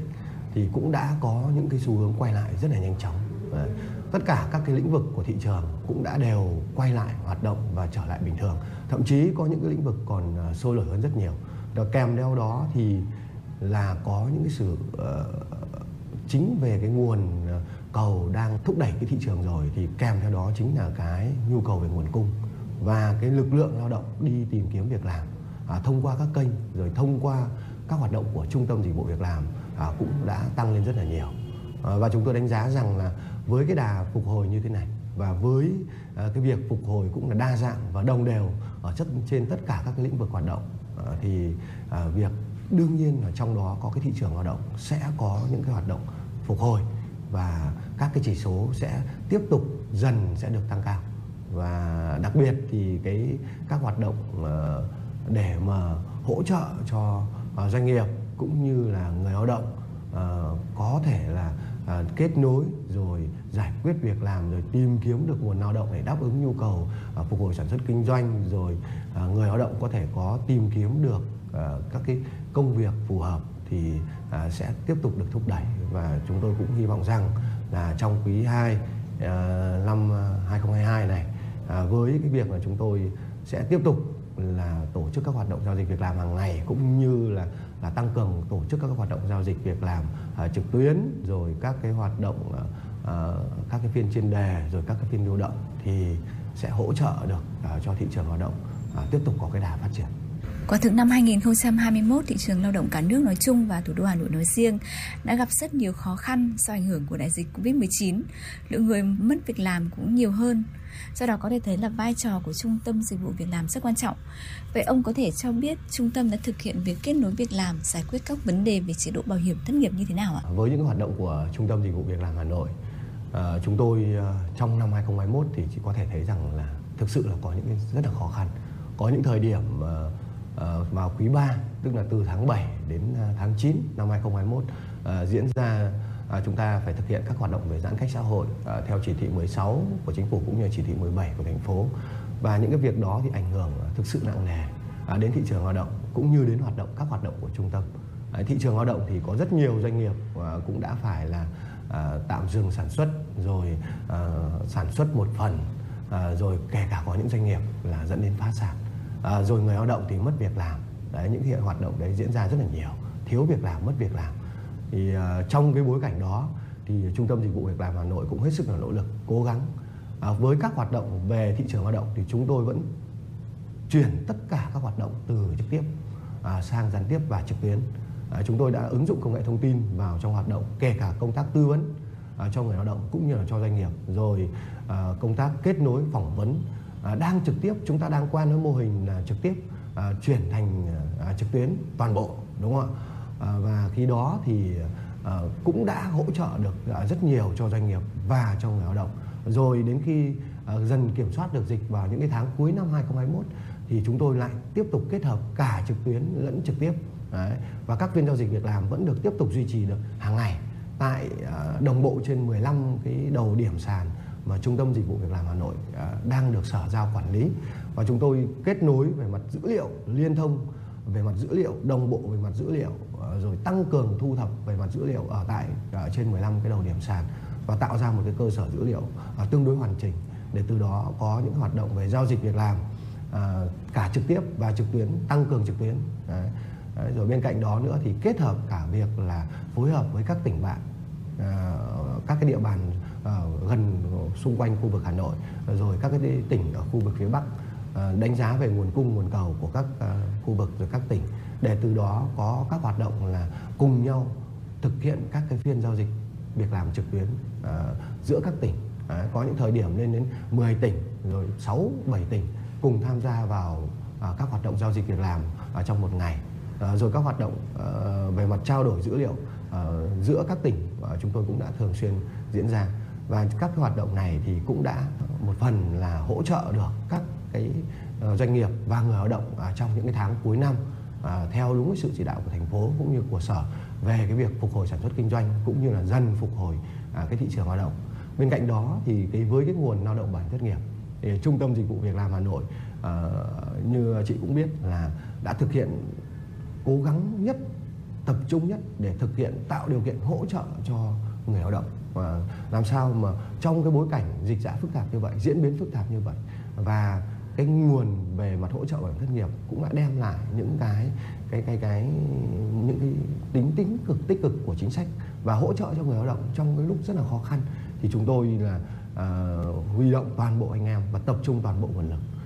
Đang thực hiện tất cả các cái nhiệm vụ bằng công tác trực tiếp chúng tôi cũng chuyển thành à, trực tuyến rồi kể cả qua à, bưu điện rồi qua các cái dịch vụ vận chuyển công ích Đấy. và chúng tôi cũng đã thực hiện để tiếp nhận và giải quyết nhanh nhất cho người lao động ở bên cạnh đó thì là cũng tiếp tục là thực hiện các hoạt động tư vấn đối với nguồn lao động ở hiểm thất nghiệp này để làm sao mà có thể nhanh chóng trong cái thời điểm đó vẫn có rất nhiều doanh nghiệp sử dụng lao động thì nhanh chóng để làm sao mà uh, chuyển biến để uh, đưa người lao động uh, đến đang thụ hưởng ở hiểm thất nghiệp để quay trở lại với thị trường lao động Đấy, các các công tác trực tiếp thì nó bị hạn chế. Đấy, chính vì việc đó thì kể cả việc uh, tư vấn qua hình thức gián tiếp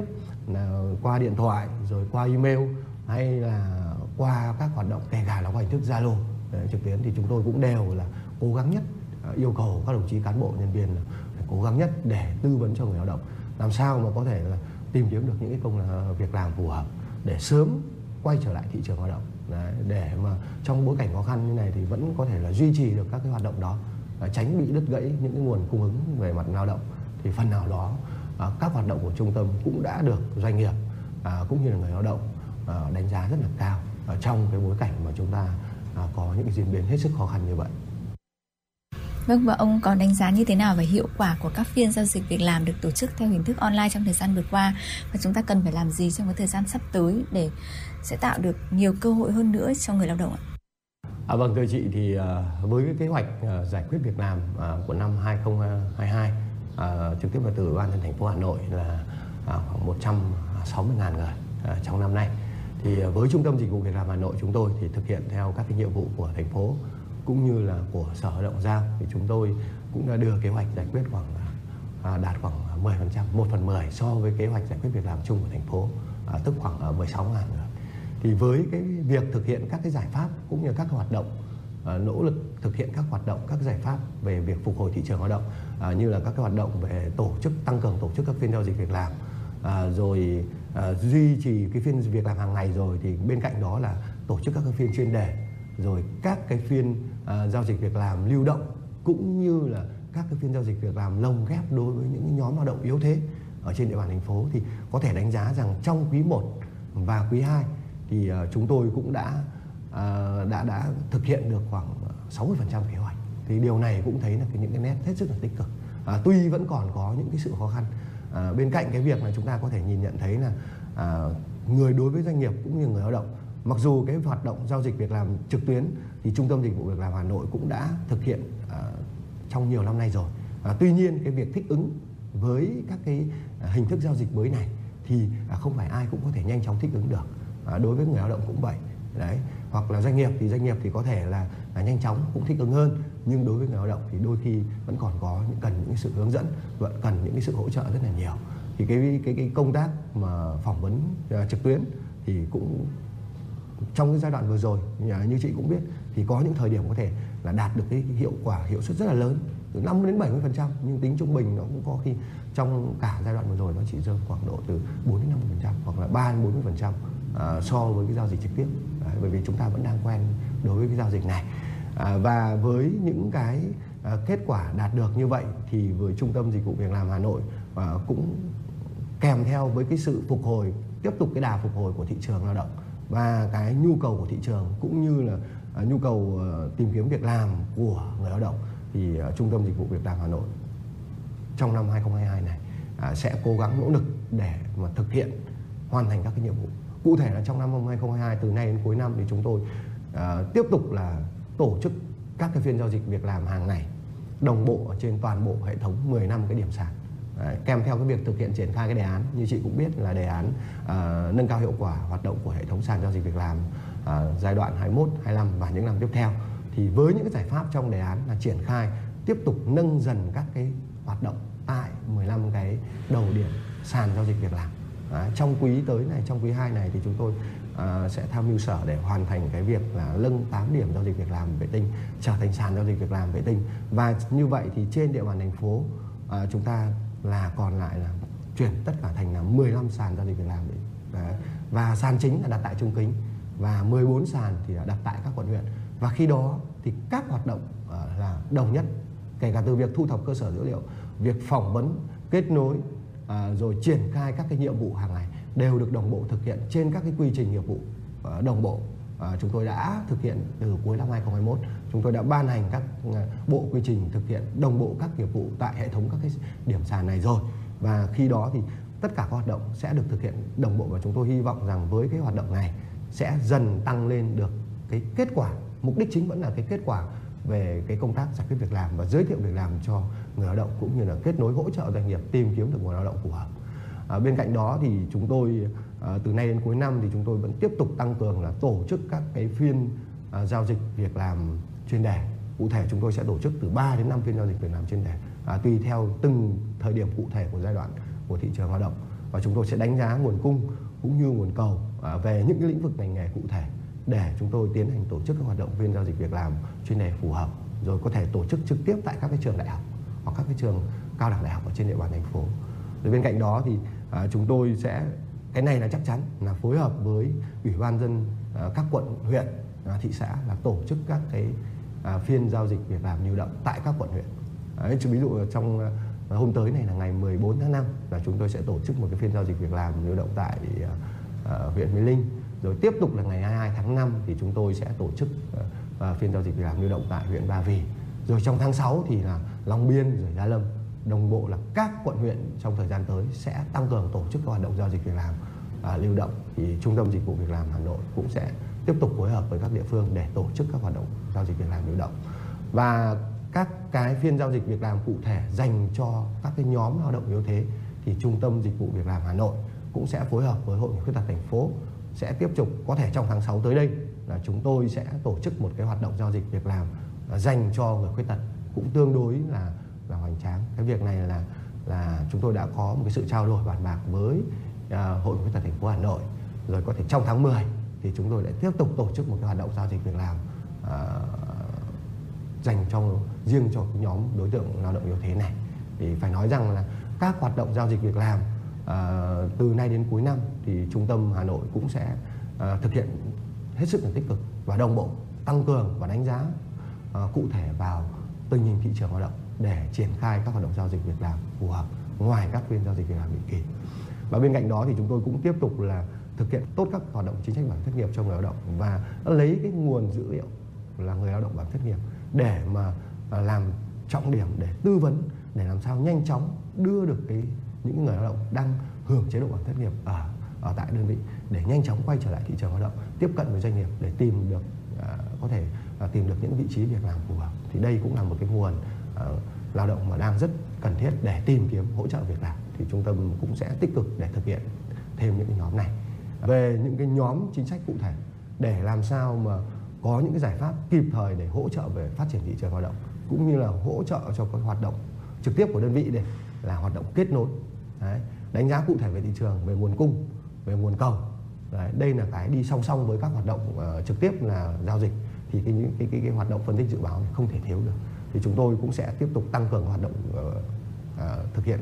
cái hoạt động uh, về cái công tác phân tích dự báo thị trường để kết hợp cùng với cái hoạt động chính thức này có những định hướng cụ thể có những cái đánh giá cụ thể về thị trường để thực hiện các cái hoạt động giao dịch nó hướng đến một cái kết quả nó tốt hơn thì uh, đấy là một số những cái mục chính. Uh, ngoài ra thì chúng tôi cái này là phải nói là là là là cái mà chúng ta cũng đang những cái xu hướng chung của chính phủ cũng như của thành phố ở trong cái thời gian gần đây trong những năm vừa qua đó là cái chuyển đổi số. Cái việc này thì trung tâm cũng đã đã đã có thực hiện và cũng đã thành lập những cái tổ đội tổ bộ phận rất là cụ thể để thực hiện dần chuyển đổi các cái nghiệp vụ. Đấy. ngay những hoạt động là kết nối, hoạt động phỏng vấn cũng đã chuyển thành một phần nào giao dịch trực tuyến rồi rồi đến hoạt động sắp tới, chúng ta sẽ, chúng tôi sẽ triển khai đó là hoạt động thu thập Đấy. rồi có các cái à, phần mềm để hỗ trợ công tác tư vấn giới thiệu việc làm, kết nối việc làm thì à, chúng tôi sẽ dần chuyển đổi các nghiệp vụ à, từ công tác thu thập thông tin thị trường lao động thu thập về nguồn cung, về nguồn cầu cũng thực hiện bằng cầu hoạt động trực tuyến để tạo thành một cái kho lưu trữ cơ sở dữ liệu và từ đó thì hỗ trợ công tác Ờ, các hoạt động tư vấn giới thiệu việc làm, rồi các cái phiên giao dịch việc làm cũng như hỗ trợ các hoạt động là tư vấn về nghề, hỗ trợ nghề chẳng hạn. Thì đây cũng là những cái nội dung mà trong thời gian tới, trong, đặc biệt trong năm 22 thì trung tâm dịch vụ việc làm Hà Nội sẽ à, chú trọng để thực hiện, triển khai. Và cái mục tiêu cuối cùng là là làm sao mà hỗ trợ tốt nhất cho doanh nghiệp cũng như là à, cho người lao động à, trong, đang trong cái quá trình phục hồi à, diễn ra rất là à, tích cực như thế này. Dạ vâng, xin trân trọng cảm ơn ông.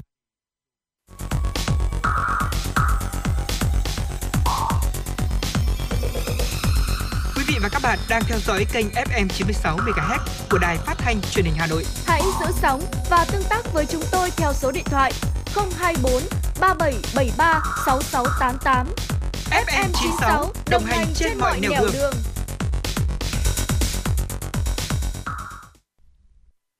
Quý vị và các bạn đang nghe chương trình Chuyển động Hà Nội chiều. Tiếp theo chương trình là một số tin tức do chúng tôi vừa cập nhật.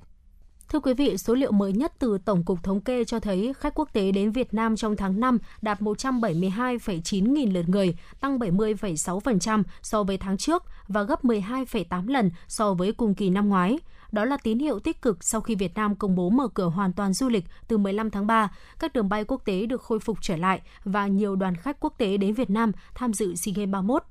Tính chung 5 tháng đầu năm 2022, khách quốc tế đến nước ta đạt 365,3 nghìn lượt người, gấp 4,5 lần so với cùng kỳ năm trước, nhưng vẫn giảm 95% so với cùng kỳ 2019, năm chưa xảy ra dịch COVID-19. Dữ liệu phân tích thị trường của Google cho thấy đang có sự gia tăng rất nhanh lượng tìm kiếm về du lịch Việt Nam khi Việt Nam chính thức mở cửa du lịch quốc tế từ 15 tháng 3. Trên toàn cầu, Việt Nam giữ vị thế là một trong vài quốc gia có mức tăng trưởng cao nhất, đạt trên 75%. Các thị trường tìm kiếm nhiều nhất về du lịch Việt Nam là Mỹ, Úc, Singapore, Pháp, Nhật Bản, Đức, Canada, Ấn Độ, Anh, Thái Lan. Trong đó, lượng tìm kiếm về hàng không đến Việt Nam từ đầu tháng 3 năm 2022 tăng vọt, nếu ngày mùng 1 tháng 3 tăng 283% so với cùng kỳ năm 2021 thì đến 15 tháng 3 tăng lên 386%. đến đầu tháng 4 năm 2022 tăng vọt lên 600% và tới trung tuần tháng 4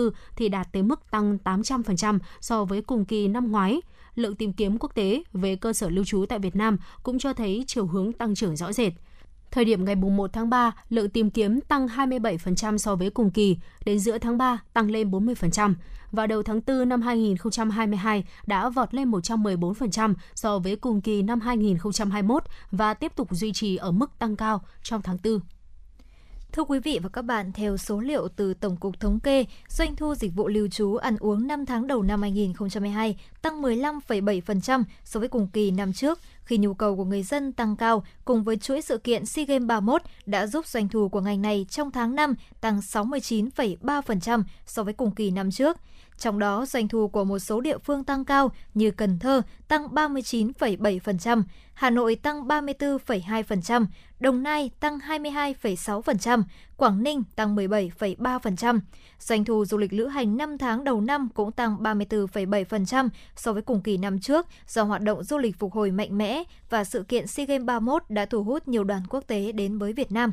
Đáng kể đến là Khánh Hòa tăng 347,6%, Cần Thơ tăng 88%, Phú Thọ tăng 80,6%, Quảng Nam tăng 67,8%, Hà Nội tăng 61%, Quảng Bình tăng 29,6%. Mới đây, nền tảng du lịch lớn nhất thế giới TripAdvisor với hơn 60 triệu thành viên đã công bố danh sách những điểm đến được yêu thích nhất châu Á năm 2022, trong đó có hai cái tên của Việt Nam là Hà Nội và Đà Nẵng. Đứng ở vị trí thứ 13, Hà Nội được giới thiệu là thủ đô duyên dáng, phát triển hiện đại nhưng vẫn bảo tồn các di tích lâu đời. Hồ nước, công viên và các đại lộ dợp bóng cây cùng hàng trăm đền chùa càng tăng thêm sức hút cho thành phố. Du khách có thể dễ dàng khám phá bằng taxi, có Đà Nẵng đứng số 21 trong danh sách, được đánh giá là thoải mái và thân thiện, ẩm thực hấp dẫn. Tham gia các tour khám phá ẩm thực là cách hữu hiệu nhất để trải nghiệm văn hóa cuộc sống. TripAdvisor còn gợi ý du khách khám phá hang động trên núi Ngũ Hành Sơn và thưởng thức đồ ăn đường phố. Ngày hôm nay, Sở Giáo dục và Đào tạo Hà Nội công bố số lượng học sinh đăng ký dự tuyển vào lớp 10 của từng trường trung học phổ thông công lập không chuyên năm học 2022-2023. Tổng chỉ tiêu tuyển sinh vào lớp 10 của các trường công lập không chuyên là 69.020 học sinh. Căn cứ vào số lượng học sinh đăng ký dự tuyển và chỉ tiêu được giao, học sinh có thể biết được tỷ lệ trọi vào lớp 10 của từng trường trung học phổ thông công lập năm học 2022-2023. Theo quy định của Sở Giáo dục và Đào tạo Hà Nội, học sinh không được thay đổi nguyện vọng dự tuyển. Năm học 2022-2023, mỗi học sinh được đăng ký dự tuyển tối đa vào 3 trường trung học phổ thông công lập, xếp theo thứ tự nguyện vọng 1, nguyện vọng 2 và nguyện vọng 3. Theo Phó Giáo sư Tiến sĩ Khoa học Vũ Hoàng Linh, Phó Chủ tịch kiêm Tổng Thư ký Hội Toán học Việt Nam, trưởng ban tổ chức kỳ thi Olympic Toán học sinh viên, học sinh toàn quốc năm học 2022, sau 2 năm bị gián đoạn do đại dịch COVID-19, kỳ thi Olympic toán học sinh viên, học sinh toàn quốc lần thứ 28 đã được tổ chức vào 2 ngày 23 và 24 tháng 4 năm 2022 với hình thức các đội thi tại chỗ dưới sự giám sát của ban tổ chức qua camera và sự giám sát chéo giữa các đoàn qua phần mềm Zoom. Kỳ thi năm nay đã nhận được sự tham gia của 102 đoàn, 58 trường đại học, học viện và 44 trường trung học phổ thông trên toàn quốc với 767 thí sinh. Mặc dù không xếp hạng các đoàn, ban tổ chức ghi nhận thành tích xuất sắc của các đoàn trường Đại học Khoa học Tự nhiên, Đại học Quốc gia Hà Nội, trường Đại học Khoa học Tự nhiên, Đại học Quốc gia Thành phố Hồ Chí Minh với thành tích dẫn đầu bằng A, 6 nhất, 3 nhì, 1 ba. Trường Đại học Mỏ Địa chất dẫn đầu bằng B, 7 nhất, 2 nhì, 1 khuyến khích trường Trung học phổ thông chuyên khoa học tự nhiên, Đại học Quốc gia Hà Nội dẫn đầu các trường trung học phổ thông với 6 giải nhất, 3 giải nhì. Ban tổ chức cũng ghi nhận nỗ lực của một số trường ở các vùng miền khó khăn đã đạt kết quả tốt như trường Đại học Quy Nhơn, trường Đại học Quảng Nam, trường Đại học Đồng Tháp, trường Trung học phổ thông chuyên Chu Văn An, Bình Định, trường Trung học phổ thông chuyên Lê Quý Đôn, Quảng Trị, trường Trung học phổ thông chuyên Lương Văn Chánh, Phú Yên, trường Trung học phổ thông chuyên Võ Nguyên Giáp, Quảng Bình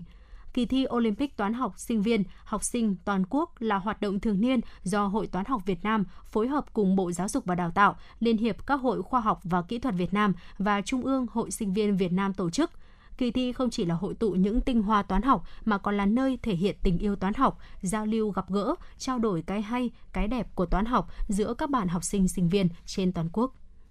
Thưa quý vị và các bạn, theo thông tin từ Sở Giáo dục và Đào tạo Hà Nội, toàn thành phố hiện có hơn 2.800 trường mầm non, phổ thông với hơn 2,2 triệu học sinh. Tỷ lệ học sinh theo học tại các trường ngoài công lập chiếm 14,9%, tập trung chủ yếu tại các quận nội thành, nơi có điều kiện kinh tế phát triển để thực hiện tốt nghị quyết số 35 của chính phủ về tăng cường huy động các nguồn lực xã hội đầu tư cho phát triển giáo dục và đào tạo giai đoạn 2019-2025, Sở đã đề ra một số giải pháp thúc đẩy xã hội hóa trong lĩnh vực giáo dục và đào tạo như ưu tiên dành quỹ đất xây dựng trường học, tăng cường nguồn lực đầu tư, cùng với đó đề xuất thành phố có cơ chế chính sách tháo gỡ khó khăn, tạo điều kiện cho nhà đầu tư xây dựng trường học, Hiện toàn thành phố có 104 trường trung học phổ thông ngoài công lập đang hoạt động với tổng số hơn 50.000 học sinh, chiếm 19,22% tổng số học sinh cấp trung học phổ thông. Thưa quý vị và các bạn, tới đây thời lượng của chương trình chuyển động Hà Nội chiều xin phép được khép lại. Mọi ý kiến đóng góp cho chương trình xin mời quý vị gửi tới email tin tức fm 96 a gmail com hoặc gọi tới tổng đài 024 3773 6688. Ngoài ra quý vị cũng có thể tương tác trên fanpage Chuyển động Hà Nội FM 96 và nghe lại các chương trình trên Apple Podcast. Còn bây giờ, xin chào và hẹn gặp lại.